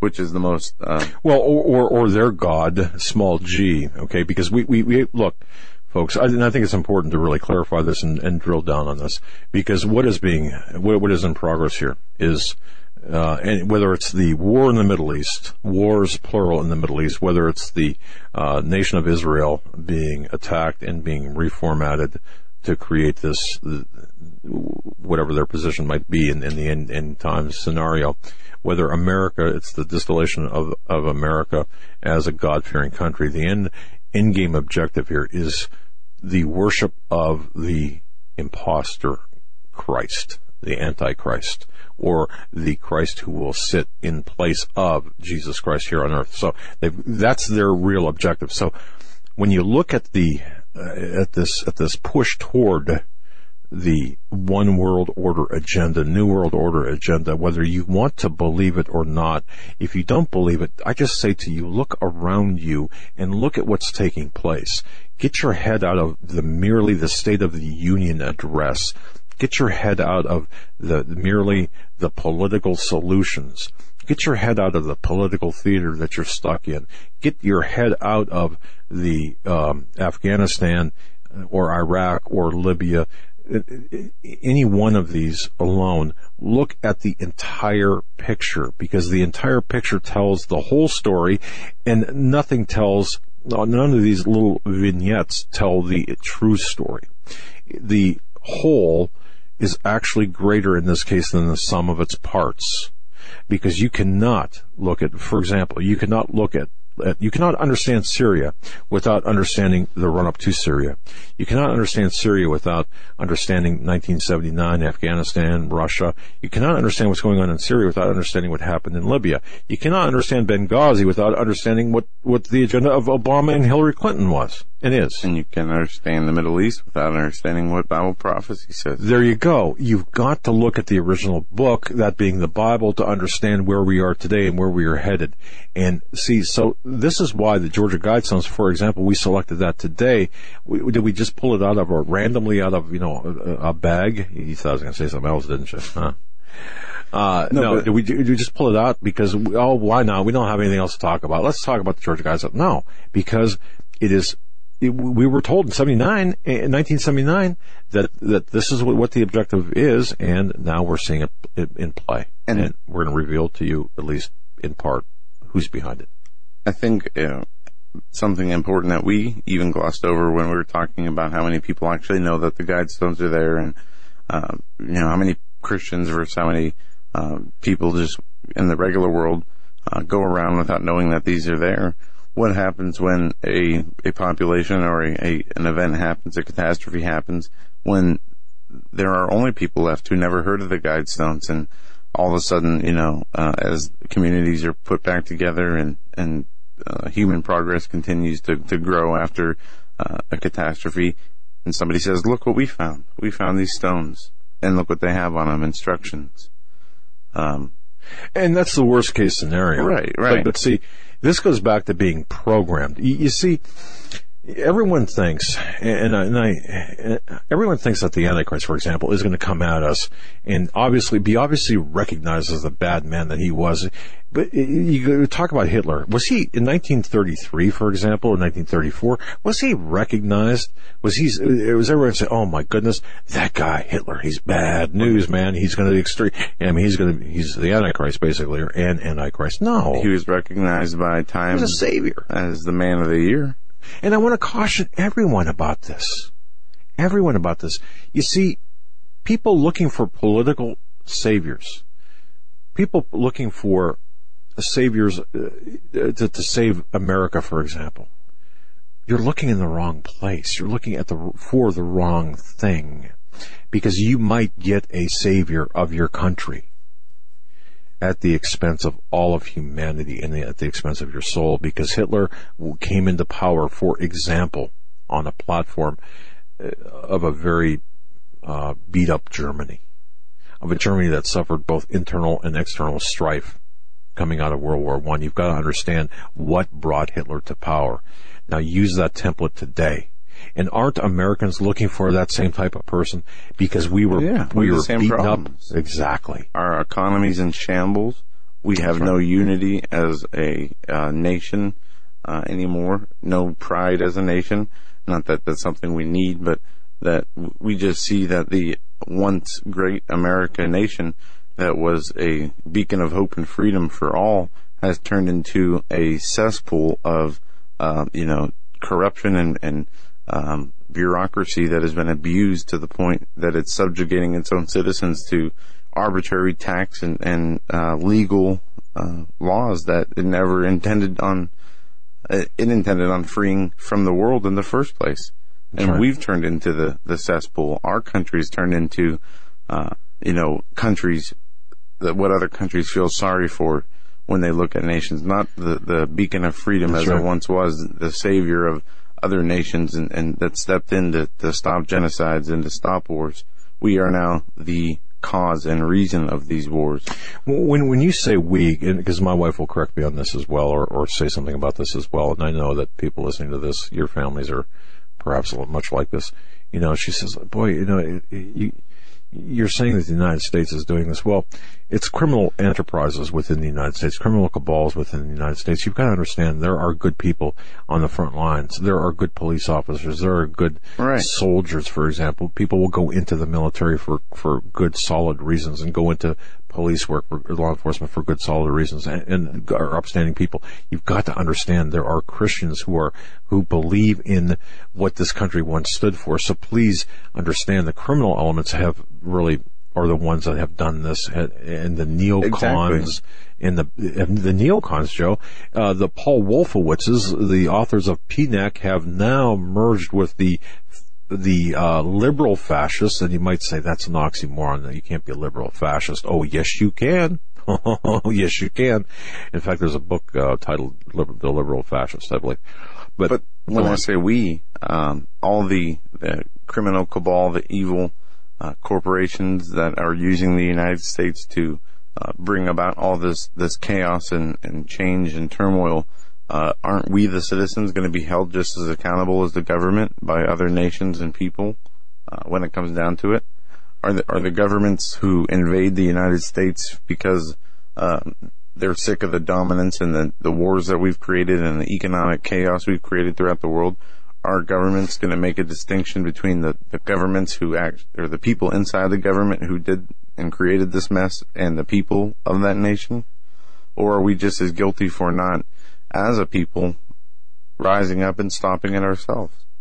Well, and, and yeah, there, yeah, there's there's plenty of uh, hand wringing and blame to go around, but uh, I know I've been looking at the clock here. We've got about six minutes before we have to uh, go break for the top of the hour. We got Stan coming up. Yeah, Yep. But the bottom line with the with the uh, uh, the America Stonehenge, the Georgia Guidestones, folks, you know where it is now. It's in Elberton County, Georgia. And take You- you take know- these last minutes to, to cover what you want Okay, to cover on yeah. this because you All got right. more of a handle on this than I do. Well, and I think that I think there, there's been so much uh, printed, there's so much garbage, and I'm sorry, it's garbage on the internet, uh, either printed there's so much speculation, uh, so much uh, YouTube, there's so many videos on this. It's just ridiculous the amount of speculation that has been uh, uh, surrounding the Georgia Guidestones.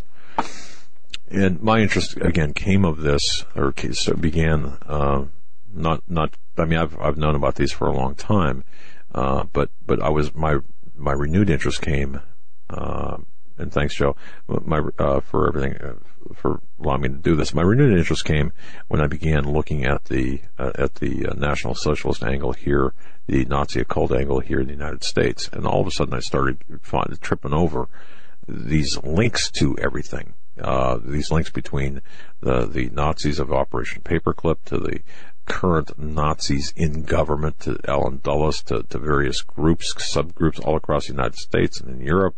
And it seems like every time I turn around, I was running into Nazis. And, and I, and I get, I, I laugh because I get emails from this one particular emailer because I'm inside his head. And uh, it, obviously this person does not want me to go any further because, um, it just, well, I'll just leave it at that. The, the aspect here who's behind this? Well, it's not Ted Turner. It's not anybody except, and uh, you point that it better be, you better be having an intent to. I'm, I'm kidding. Joe had just uh, had uh, moved here, uh, so out of camera range. Um, the person behind the Georgia Guidestones is actually a person who represents a group of people. Uh, I believe this to be true. It was covered by Chris Pinto and J. Michael Bennett in the film Dark Clouds over Elberton. I believe this individual, the front man for the Georgia, the Georgia Guidestones, is or was an, uh, a physician out of Iowa. And the, uh, without, and you, you can do your own research on this. His identity really doesn't matter as much as the identity of the people of his associates. He was, associated with the uh, with free Freemasonry.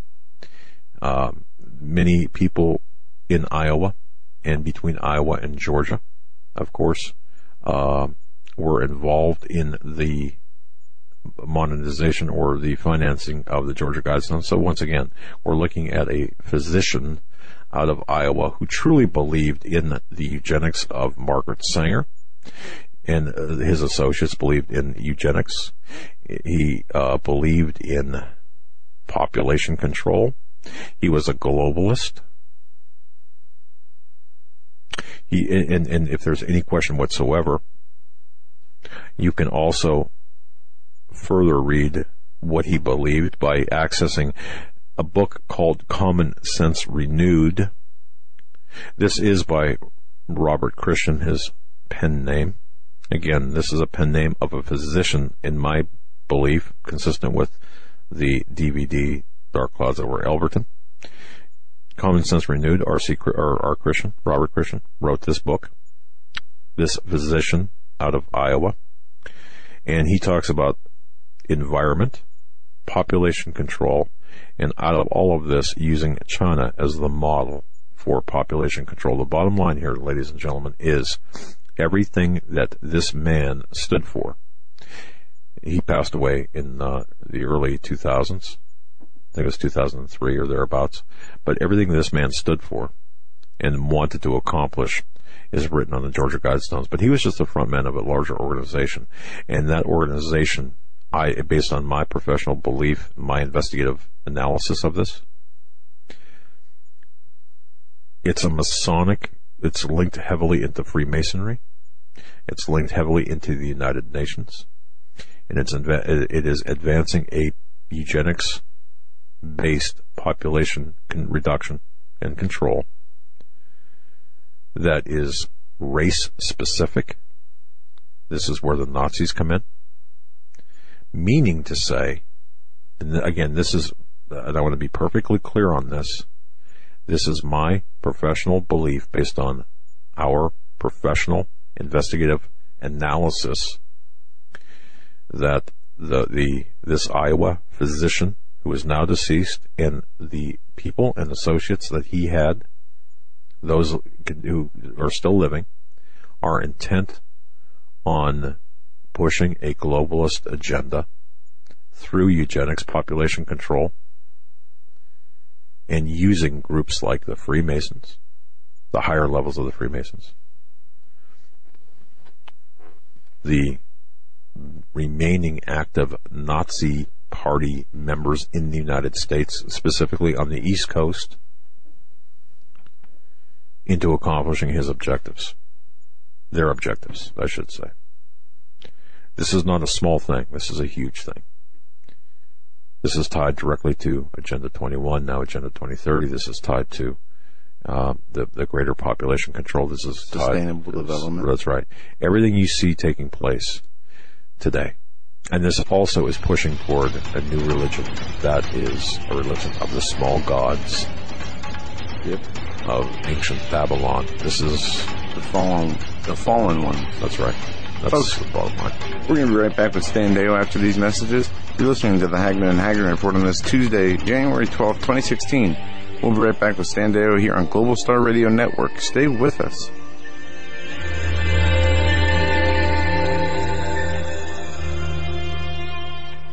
This is the Global Star Radio Network.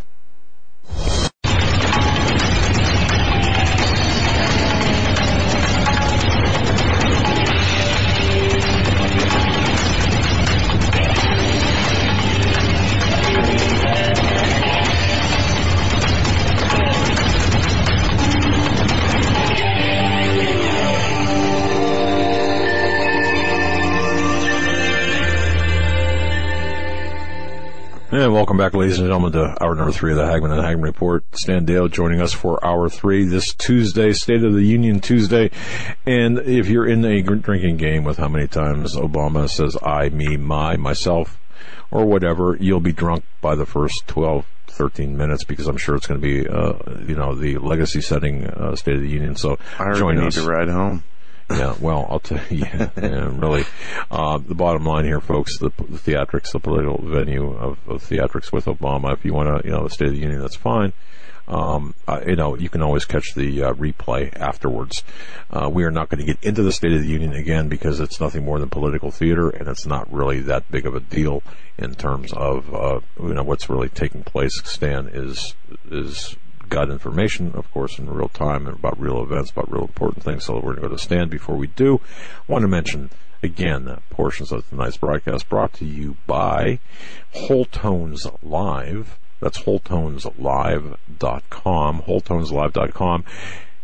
Folks, go to Whole Tones Live and download their samples. And when you do, you're going to know why we are so hot about WholeTonesLive.com, as well as American com, great veteran-owned company, American Survival Wholesale.com. And check out their latest special, Yes. Scratch and Dented. 50% off uh, Thrive GMO free food that had uh, problems with the packages being damaged. But the food inside, little- little perfectly dents, fine. 50% off. And also, and by the way, you can read all about that in Holly Deyo's Dare to Prepare. So, in other words, um, you know, I, boy, I, you want to, you want the uh, magnum opus of preparation books. It's Dare to Prepare by Holly Deyo, the latest edition available on standeyo.com. If you don't have a copy, definitely get one because it does talk about you know what what can you know eh, canned food, uh, safe to eat, not safe to eat, and expiration dates, and all of that stuff. So very good. And also nuts.com, folks. After the show, nuts.com, HH in the microphone box. You can't go wrong. Stan Deyo, God bless you, my friend. Glad to have you back here on this Tuesday, January twelfth, twenty sixteen. Thank you, guys. Glad to be back. Um, and Holly and I are certainly hoping that uh, Renee is feeling better. And, uh, you know, the good Lord needs to protect us out here doing what we're doing, all of us. I think we're all seeing more attacks than normal on our health and business and everything. You know, I got an email today, Stan, about that, about the, the spiritual attacks, and, and it, it, it's it's a real thing, isn't it? Because when you when you start thinking about the oddities that happen, I mean, the spiritual attacks. This is a real thing, and it, sometimes it's hard for guys like me who really I don't know, lack the spiritual depth at times to understand that we have spiritual enemies, that you know, principalities of, of, of darkness that, that are coming after us.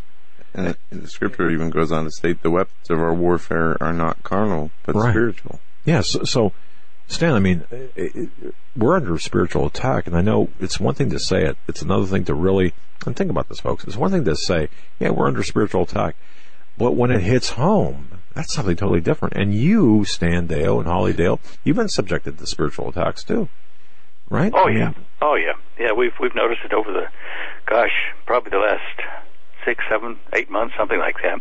You know, the last half of 2015 for sure, and this month. And we even uh, talk to people out at the shops. I mean, Holly uh, talks to them down at the grocery store, some of the, the stockers and things, and and uh, they've noticed too that people are grumpier. And uh, I wonder if it's not just a general uh, situation as well for them, as well as for us who are out there trying to help them by warning them about things. Well, exactly. I, And the spiritual side of this, um, as we continue to move forward through prophecy and, and through these days that uh, seemingly are the birth pains and the beginning of sorrows or the ending of sorrows as we venture into the beginning of the tribulation, these spiritual attacks is, are going to increase. And uh, Dad, you wrote a forward to Dr. Lake's newest book, and you, Yep. you touched on this on on the veil, uh, spiritual veil, and the thinning of the spiritual veil as we move closer to the end, and that's going to continue to be a pattern and a trend until we there is no more spiritual veil, and then the Lord returns. that's right. Stan, I mean, it's right there. Well, yeah, you know, I wonder if um, you know, uh, Holly and I have discussed this about the spiritual veil thinning. Are you know, are we going to actually see dimly or otherwise, you know, demonic critters uh, uh, around us or, or on the earth somewhere? Do you, you see what I'm saying?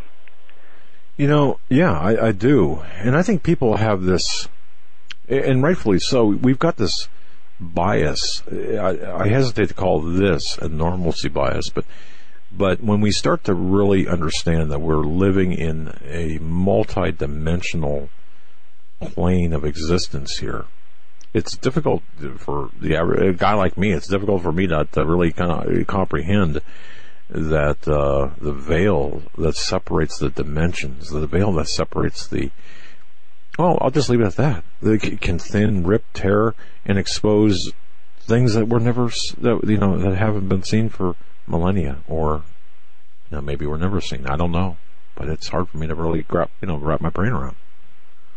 Yeah, um, I I remember years ago. Um, eh, well, in fact, gosh, 1969, a lot of years ago. Um, you know, about 1968 it was, I guess, toward the end. Of it, I remember seeing. Um, no, I'm just fixing the day here. No, 19, 1970 to 71. I remember uh, going to sleep in my bedroom there back in Texas still, and I could see from where I was laying on the bed, I, I could see the um, doorway to the bedroom, which um, led to under the stairs, but so that the stairs were up above it, and I couldn't see the stairs because they were back to the left. Anyway, I remember uh, seeing a shadowy, kind of tall figure with, um, well, either horns or very tall ears in the shadow coming down the steps and going, you know, once he did that, that thing was going to come into the room, I was sure. And I remember I couldn't move. It was, you know, like uh, dream paralysis, which may well have been, but I saw this critter and, you know, I was trying to move and couldn't, and then I woke up the next morning. Now, I thought, okay, you know, bad pizza or whatever. And years passed, and down in Australia, uh, when my son Nathan was about, oh, 12 or so, his bedroom was down the hall, and uh, he complained of some kind of a black critter pounding on his chest at night, and and uh, he had to beat it off, you know, several times. And this kind of really is weird, you know, when when you see you see that kind of stuff, you're starting to think that maybe some of us are seeing through that veil dimly now, but it'll increase for others around us as we get closer to the moment. Don't know, but uh, scary thought when you think about it. So. Well, yeah, and uh, S- Stan, do you think? And, and we talked about this before, but I, I, I still get emails about this. CERN ripping, you know, portals, dimensional portals. Is that possible? We using, I mean, being a CERN uh, doing that. Well, okay. Possibly, very remote possibility, okay? Uh, Is it probable? I don't think so, but in my studies of the um, gateways to the parallel universe where God and the angels, even the ones that are now fallen, used to live, um, there were uh, indications that a circular doorway uh, of some description, I mean, what the mechanics and electronics of were, I, I wouldn't know, but did sit atop the Tower of, say, Babel. And that uh, that round ring thing, something happened in it, and these beings could uh, come down to our uh, into our universe, discharge their excess energy, and then walk amongst us without hurting us. Uh, and uh, I look at CERN. Okay, it's a big ring with electrons or, or protons or you know, heavy uh, lead ions or something running around inside of it.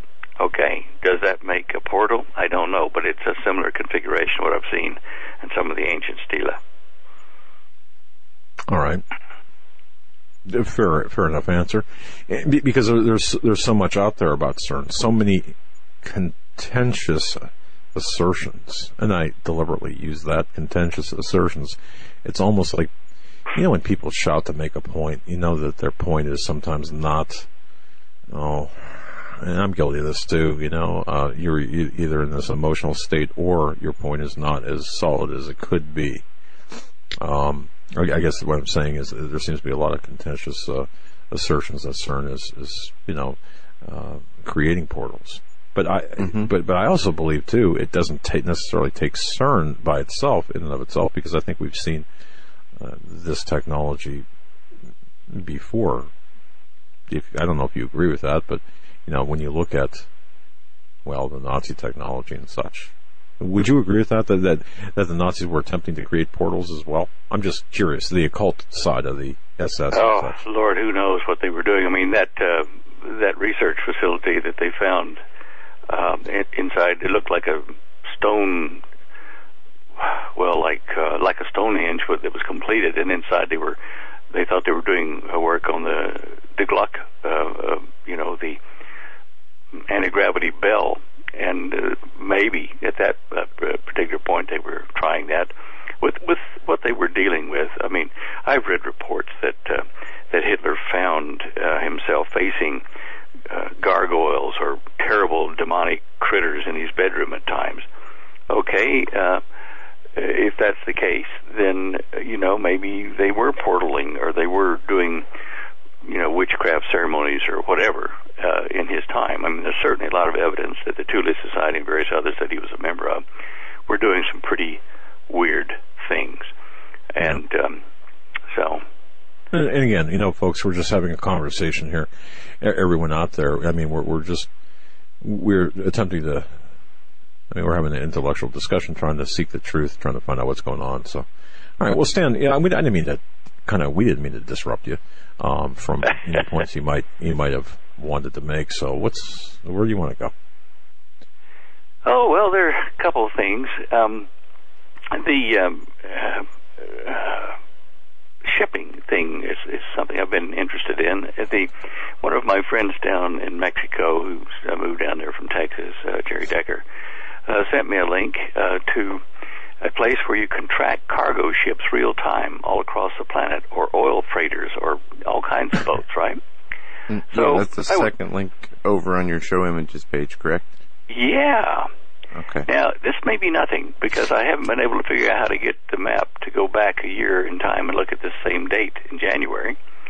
But uh, they made the point that the, the North Pacific and the Atlantic, in fact, all the oceans where ships should be moving from one country to America or America to other country, you know, trade cargo ships, you'll see that I was looking at cargo vessels there, um, that there aren't any.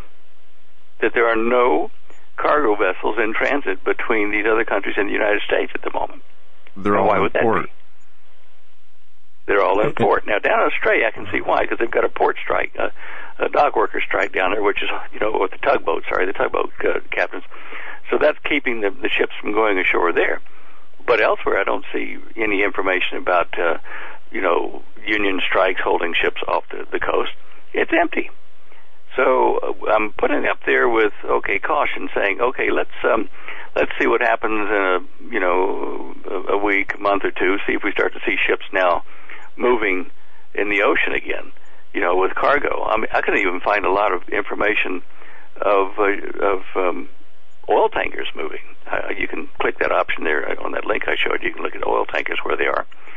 Um, so you know, a lot of them travel around um, the, the Cape, uh, you know, around uh, out of the Indian Ocean down into um, South Africa and around, and some of them take other circuitous routes. That you can see those on that website as well.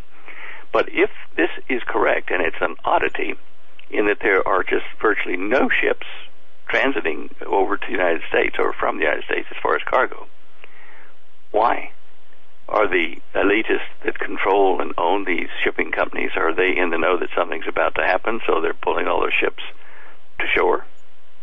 And Stan, on the bottom left hand of that site, it says January 12th, 2016, no cargo ships en route between U.S. and other countries. Is that something you added, or is that part of the? Yeah, page? that's what that's what I added. Yeah. Okay. Uh, here's what I want to know. How is this even possible? Okay, I mean, seriously. You, how is this possible? Uh, and that sounds like a like an odd question, but but how is this even possible? The Well, they don't all are the same holidays that we do, so I wouldn't think it'd be a world holiday that would slow them up. If you get onto that site, you can zoom in closer and click on those numbers, and those numbers will tell you that you can zoom in closer. You can see it's a ship, and the number will tell you the ship uh, ID, um, last reported position, how many minutes ago it was, direction, speed, all that kind of stuff, and you can see, and their port destination where where they're headed, and you can see where they are and what's happening. Okay. I, I'm stunned. I, I mean, I, really, I'm stunned. When you look at this, this is perhaps one of the most bizarre things I've ever seen. If this is true, and, and uh, once again, the source of this is Marinetraffic.com. marinetraffic.com, or, or did somebody, you know, accidentally roll up a fatty and just forget to push a couple of numbers, or what? I mean, Don't know. I'm uh, I, I'm on to the site live again while we're talking here, and I'm going to change over to tankers, oil tankers, and see how that looks. Yeah, don't see any oil tankers out in the deep blue either. That's strange. That really is. Um, was it, Stan? I mean, was this a site? Just to be clear, um, was this site operable before? And have you seen movement? You know, I don't know where it was. Uh, my friend uh, Jerry just emailed me this morning. He said you better have a look at this. Said, I don't know whether it's a hoax or what, but when you dig into this, it's not. It's a a, a properly structured website for all the ships that are in the ocean, their ID numbers, passenger uh, classifications, uh, you know, just everything. It, it it is so comprehensive that for it to be a fake would have to be at a government level. It's just huge. You can see the cluster of ships all over uh, Europe and um, in the Mediterranean and in Indonesia and up into Japan. But look at the United States. I mean, you know, they haven't got that many ships even in in, in port as far as uh, ships underway that are tankers. Um, I'm just looking at Okay. high-speed craft, Wow. tugs, pleasure craft. I mean, Yeah, this pleasure is craft disturbing will on many up- levels. Okay. Yeah. Uh, let me see if the fishing fleets are pulled in. Yes, Dang, I just actually went to the website um, and did uh, went through the filters myself and, and just changed a few things, and um, it looks like they're. Uh, I don't know if the maps changed or whatnot, but it looks like they're. N- now it's changed. It shows that there are tankers all throughout the oceans. So I don't know. There, there are there's a- tankers where? all throughout the ocean, in, in the Atlantic Ocean between the U.S. and, and Europe. All right, now they're starting to move off of off of uh, Africa, aren't they? Is that the ones you're looking at there, right close to the word North Atlantic Ocean? Yeah, I mean, it looks like there's a straight line from the Western Sahara all the way up to uh, New England uh, and parts of northern Yeah, Canada. they weren't there. If you look at the yeah, Right. they, they've all started to flow for some reason. Isn't that Huh. interesting? Okay. Uh, Well- okay, but look at where their destinations are. uh, wow. Uh huh. Well, those ships that are moving are. Uh, see, there's one that might be Baltimore. Okay. and Gibraltar, USGLS logger. Yeah, if you run your mouse over them when you got the ships bigger, like they look like ships instead of numbers, you can see where those are going, and the arrows pointing, you know, to the left uh, are probably that's Panama. You know, there there aren't many of them headed our way. That's all traffic over in around um, uh, Santa Cruz, uh, De Flores, and stuff like that. Anyway, I think it's a map that we ought to look at, uh, just because we've seen this oddity. But they they're certainly moving now, and I wonder whether they didn't update it. That's weird, isn't it? It- Pacific yeah, it is is. pretty much empty. If you look at the Pacific Ocean, that's empty. And it's only the Atlantic shipping, and most of that seems to be uh, seems to be where. L- ladies and gentlemen, this is a, a tool now for your ar- arsenal. Your MarineTraffic.com. yeah, yeah. Uh, Put put this in your bookmark. This into your favorites. Use this as a reference point as a tool to monitor. You can do your own research. You know, you don't need certainly don't need us. Uh, do your own research and, and keep an eye on this. This is very interesting. That little blip Yeah, there. the only reason I could figure, you know, guys, would be that like somebody that owned ships thought there was a reason to keep them out of uh, the United States. Um, it's just odd that there aren't any in transit way out there uh, for the United States, and this map has just been updated as we speak here on the air. That's just weird. Yeah. Is there going to be a nuclear attack, or was it just a January lull, or what?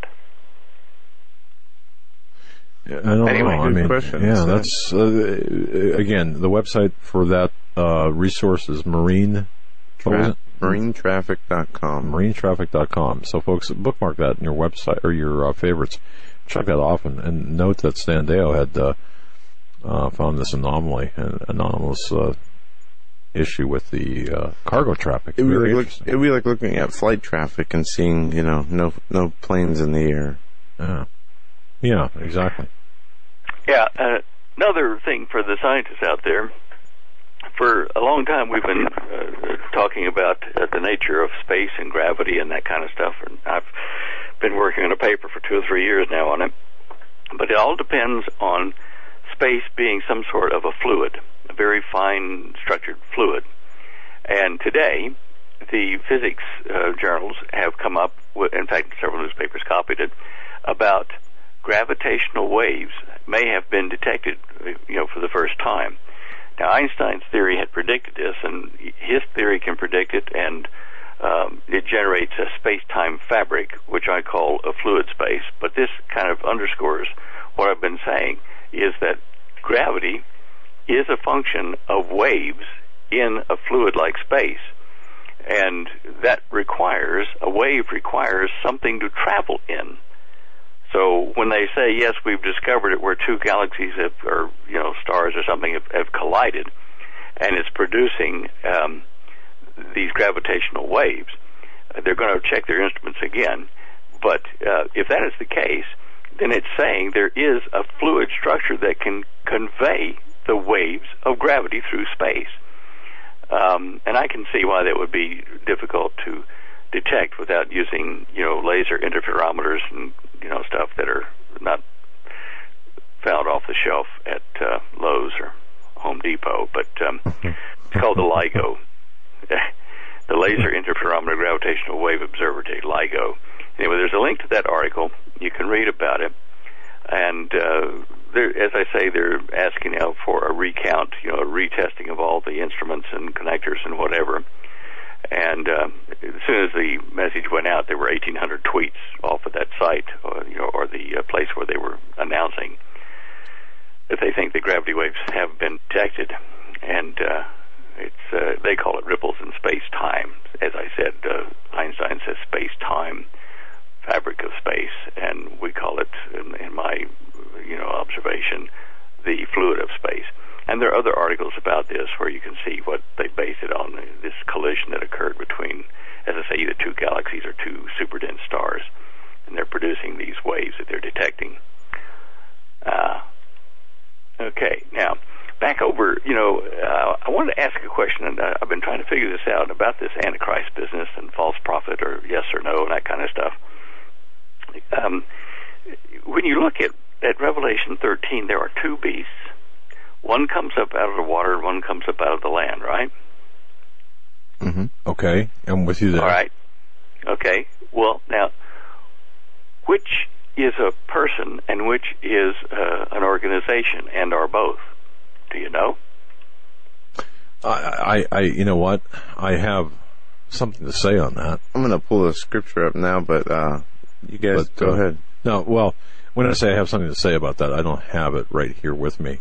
I've got. I, I was doing some research, Stan, about uh, the lineage and the scriptural interpretation as they as it relates to the Antichrist as well as the false prophet. This is an extremely interesting conversation, and I think a lot of people approach this from a um, a position of assum- inaccurate assumptions. And let me just All right.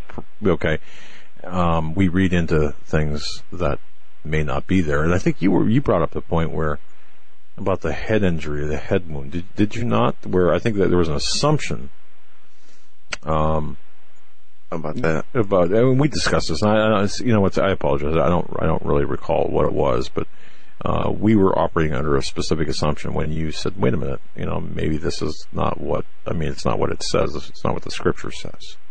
So uh, I, I Yeah, uh, it, it was talking about the wound to one of the heads, which was um, um, a king, okay, or a kingdom, and um, there there is, however, a rather obscure um, uh, prophetic reference to the Antichrist having an arm wound and a right eye hurt, etc. If you can attribute that to uh, that to the Antichrist spoken of here. What I'm trying to, to do, though, is to parallel Daniel's look at the man of sin and the Revelation 13 man of sin. Now, what bothers me is this: the first beast re, uh, um, was given a uh, a, uh, a mouth to speak great things and blasphemies, and power was given unto him to continue forty and two months. That's the three and a half year period that we think is probably the first part of the tribulation. Maybe.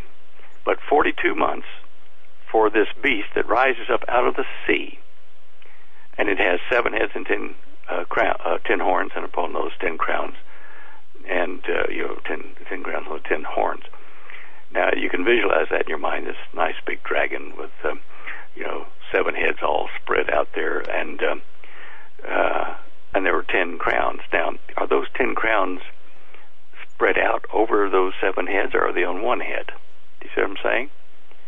I think I do. were um, uh, having seven heads and ten horns, and upon his horns, ten crowns. But it just doesn't say where those ten horns are. Are they spread equally across the seven heads, or on one of them, say the last one or something?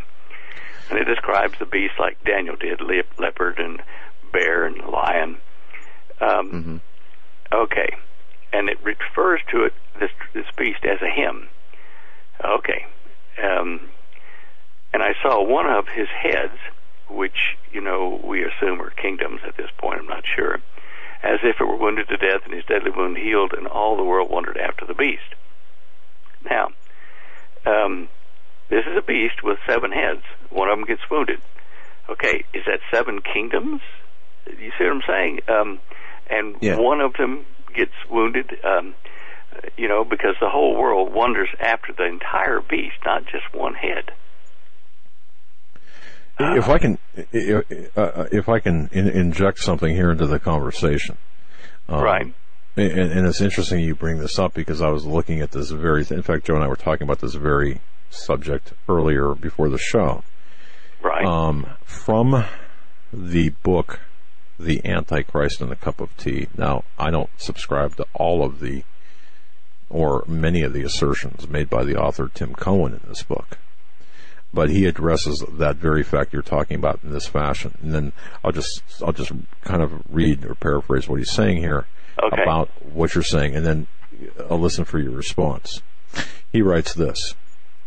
Um, where to begin here. In the latter half of the fourth century AD, Emperor Valentinian uh, split the Roman Empire into two divisions, as depicted by the two legs in the statue of Nebuchadnezzar's prophetic dream.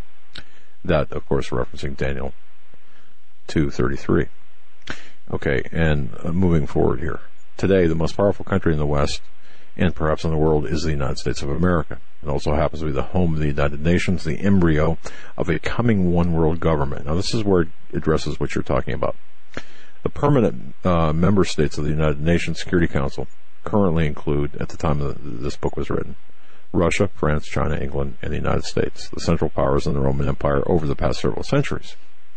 Even so, the basic East-West division remains, with Russia representing the East and the United States representing the West. Soon, however, in preparation for a global government under the uh, government under the Antichrist, ten horns or kings representing nations or kingdoms, probably the world's most powerful and or populous, will arise and super these, supersede these divisions.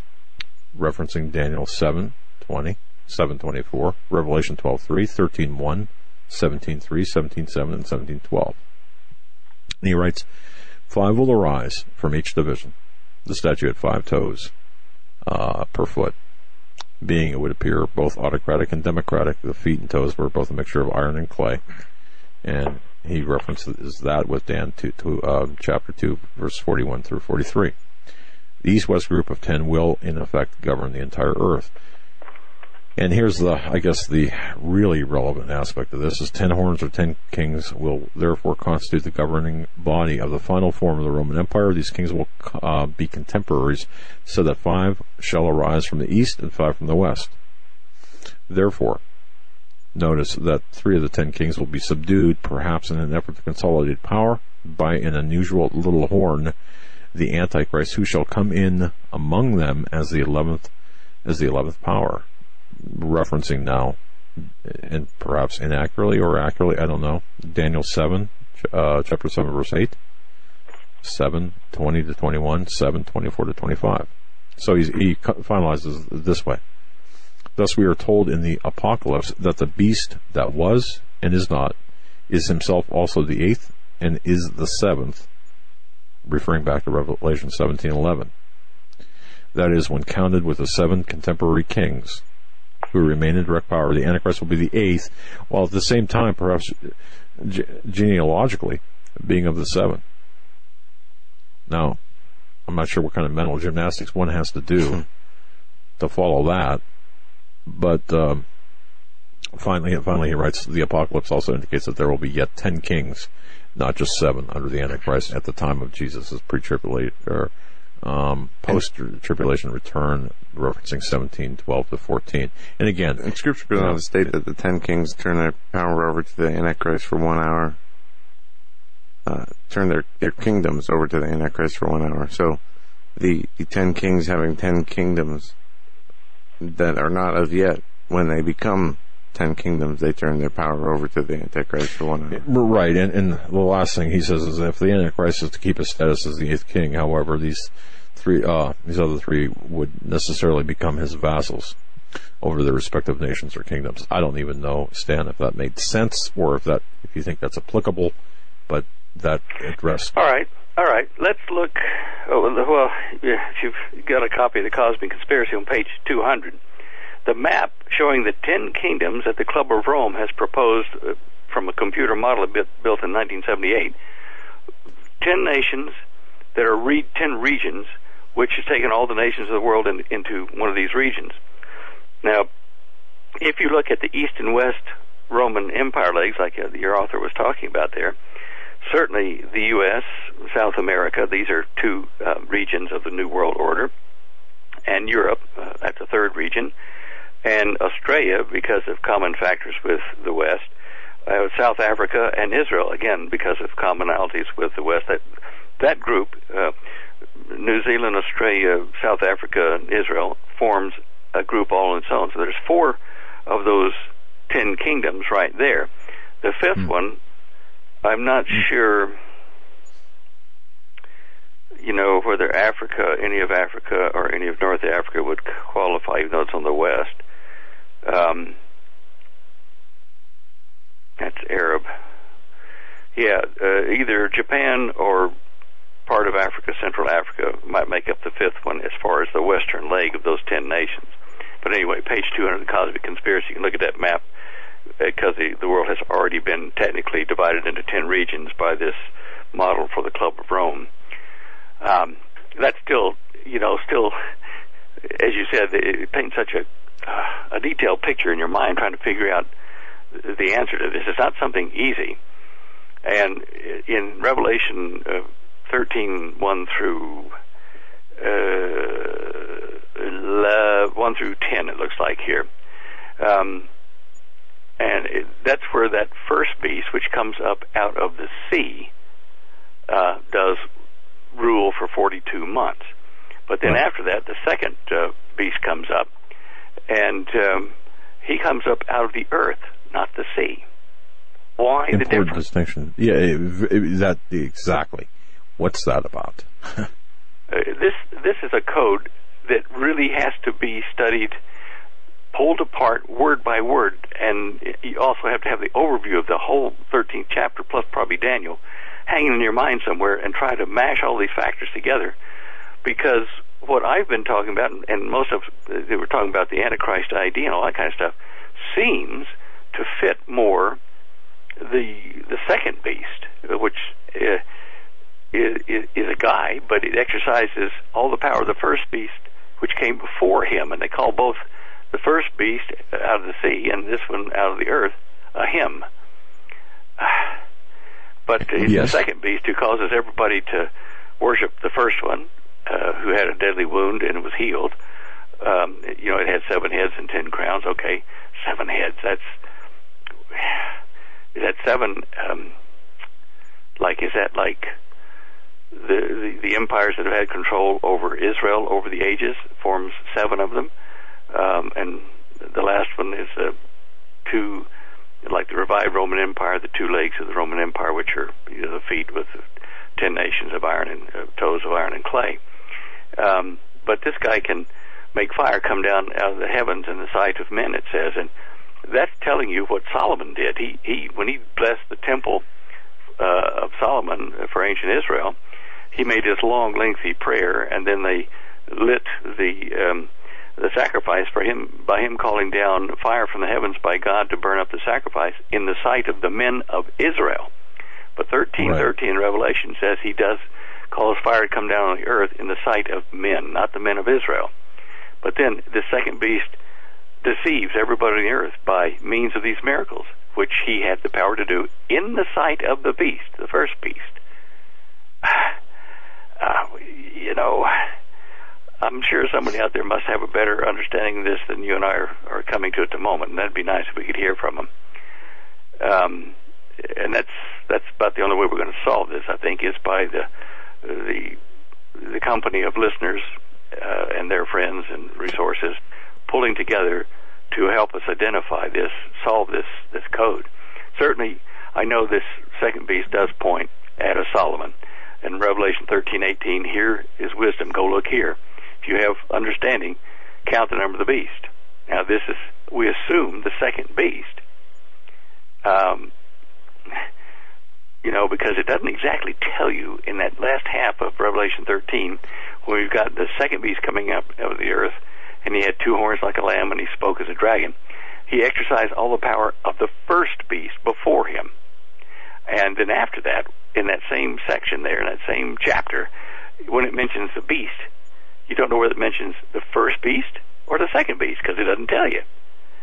Um, we know that the second guy uh, makes it so that you can't buy or sell unless you have the the uh, the mark or the name of the beast or the number of his name.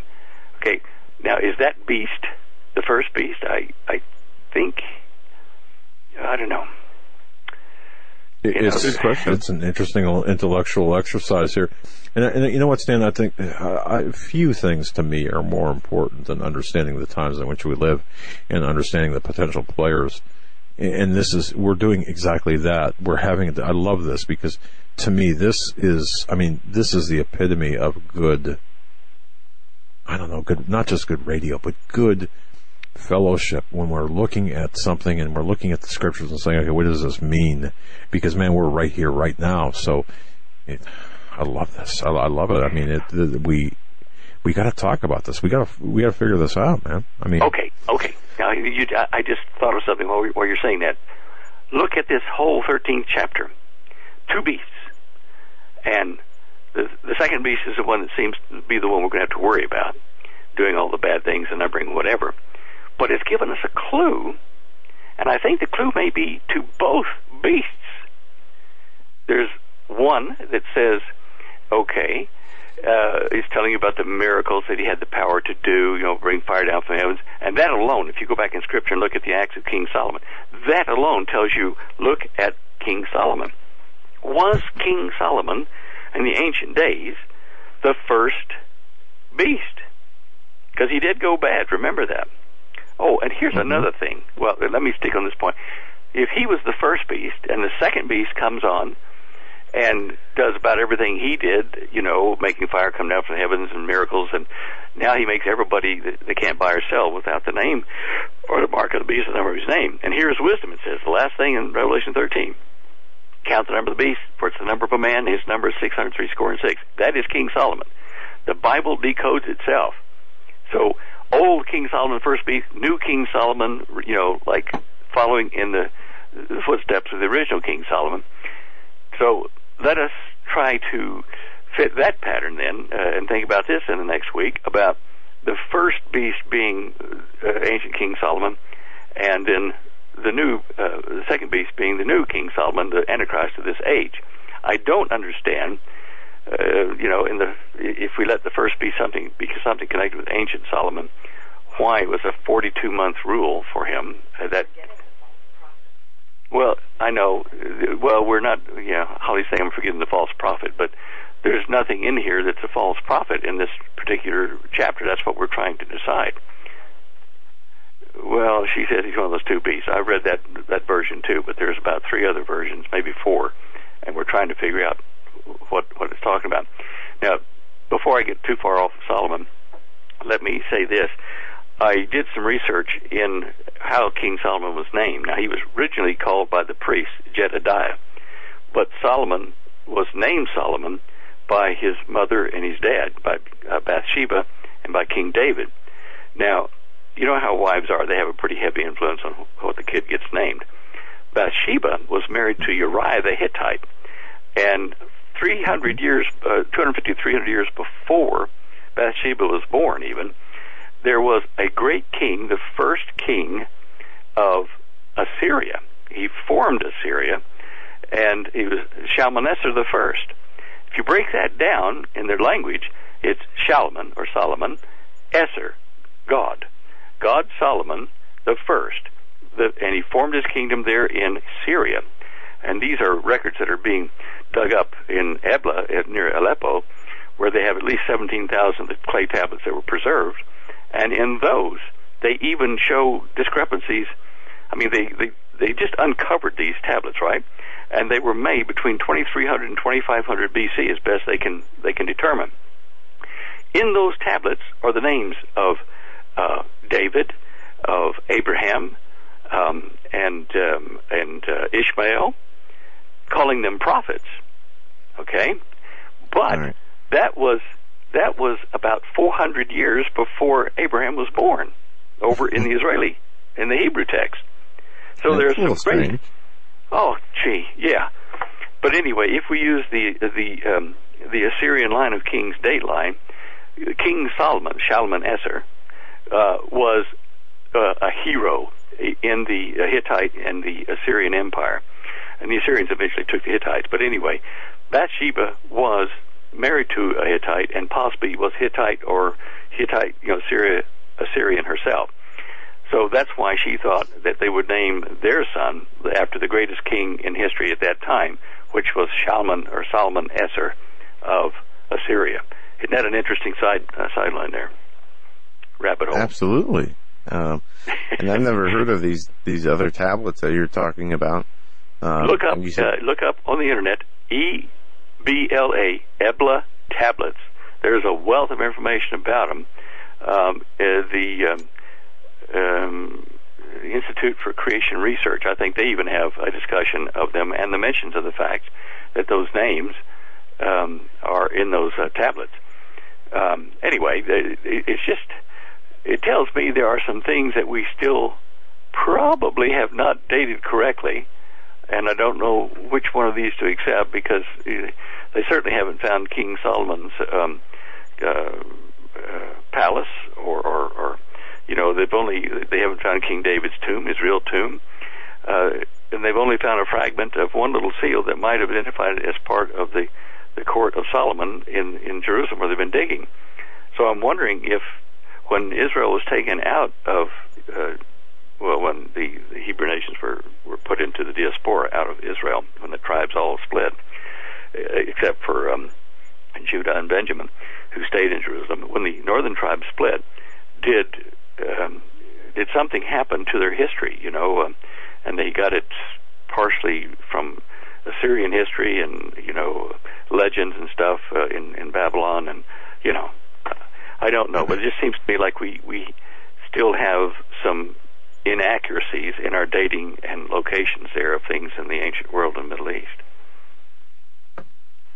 Definitely very interesting, and I'm uh, actually looking at an article, uh, Ebla, its impact on Bible records by Clifford Wilson, and this is something I'm going to bookmark and read for later. And I, I appreciate you bringing this up because this is uh, very interesting, and the number of tablets that they have found uh, is significant. So, uh, very interesting. And we do have the cosmic conspiracy here. Yeah, I, I Uh, just, uh, just uh, Stan, if you don't mind me, just uh, put uh, telling people about your book, Cosmic Conspiracy, the final edition. It, it's a fantastic book, in my view, a great resource, and you know.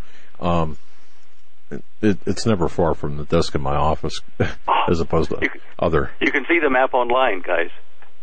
Okay, well, Uh, you you keep talking if you want to, but on the show images page at the very last uh, line at the bottom of the page on the left says Cosmic Conspiracy. You click you click on that, and the last row on the right you'll see the ten supernations New World Order. You can have a look at it right Yeah. now while we speak, if you wish.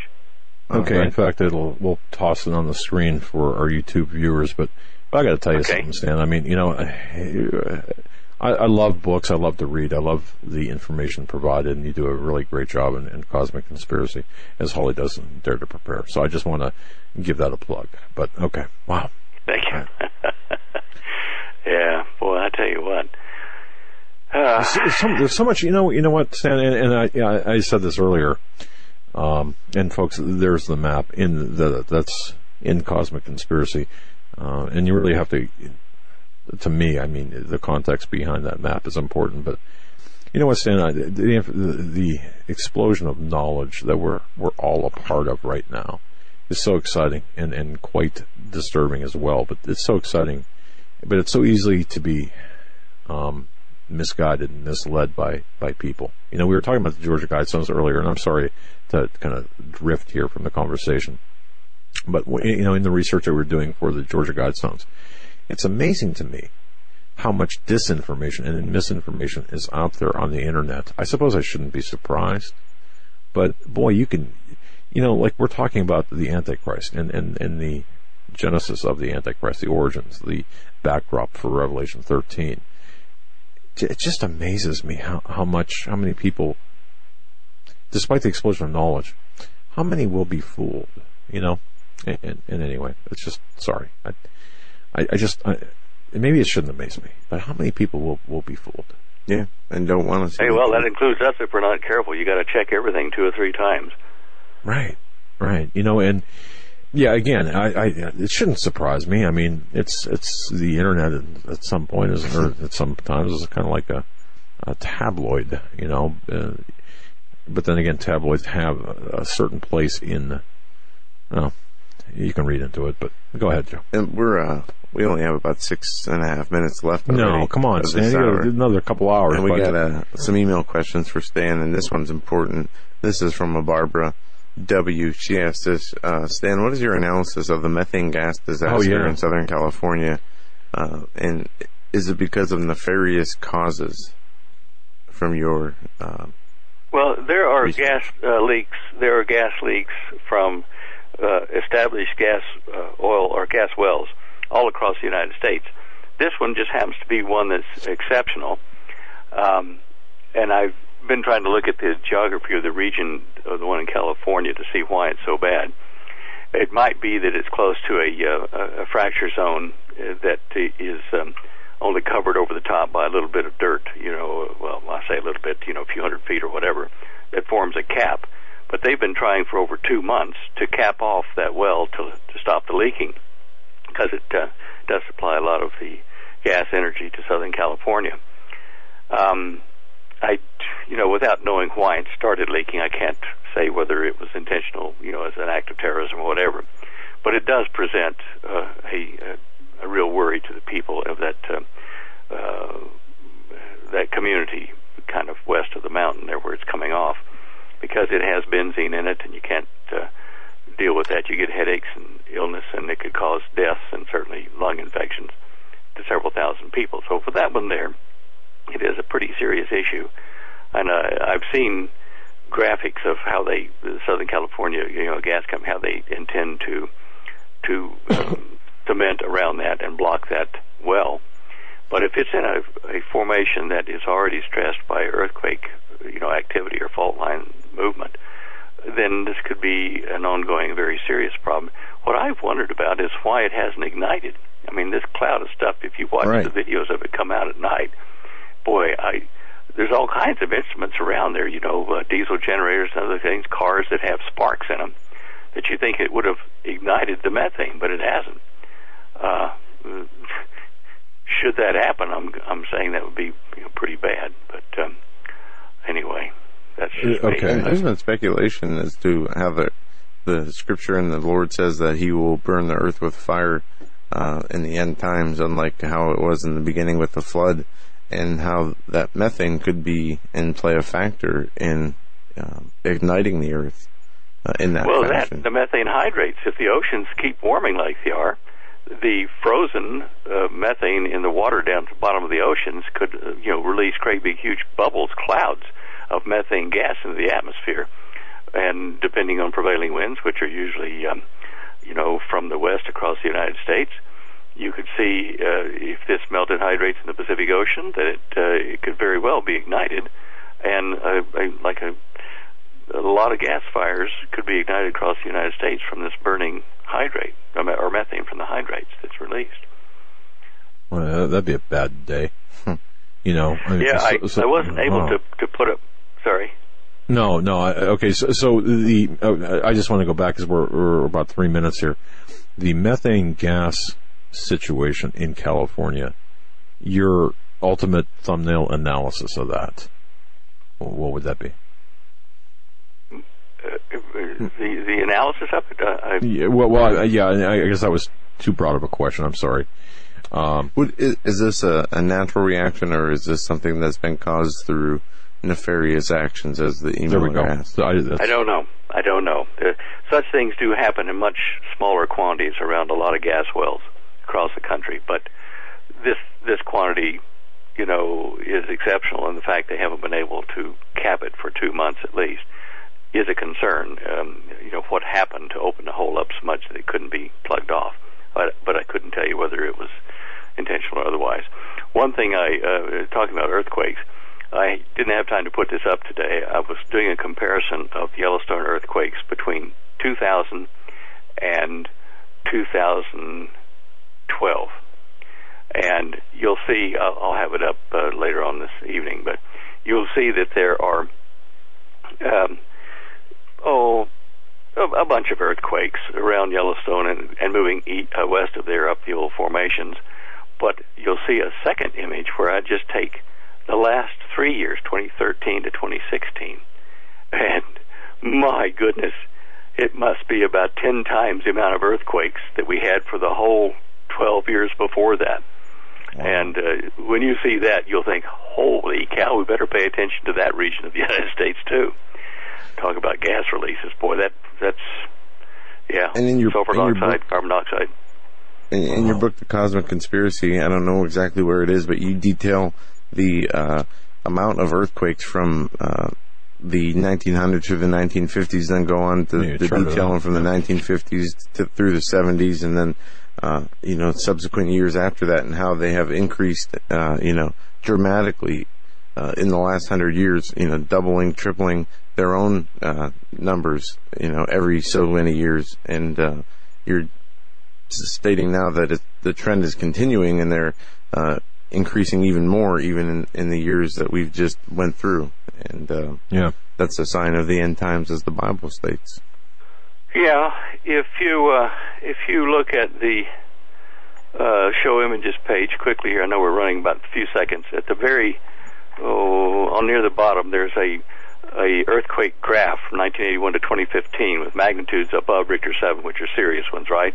You can click on that, and you'll see from 1981 to 2015 in February, where I had the last data on that, that the earthquakes of serious earthquakes has run through periods, but it's greatly increasing. So anyway, I'm Stan, we're getting the hook, buddy. We're Okay. The hook. All right. God bless you, my friend. Thank God you, and you guys. Holly. Bye-bye. Until next week, stay safe. God bless. Tomorrow night, we'll be back here with my dad and I on Global Star Radio Network. 7 Eastern. Be here. Okay? Please? I'll be here. Yeah. You guys join us. Thanks to Eric, Rhonda, JD. Thank you, Stan. This is the Global Star Radio Network.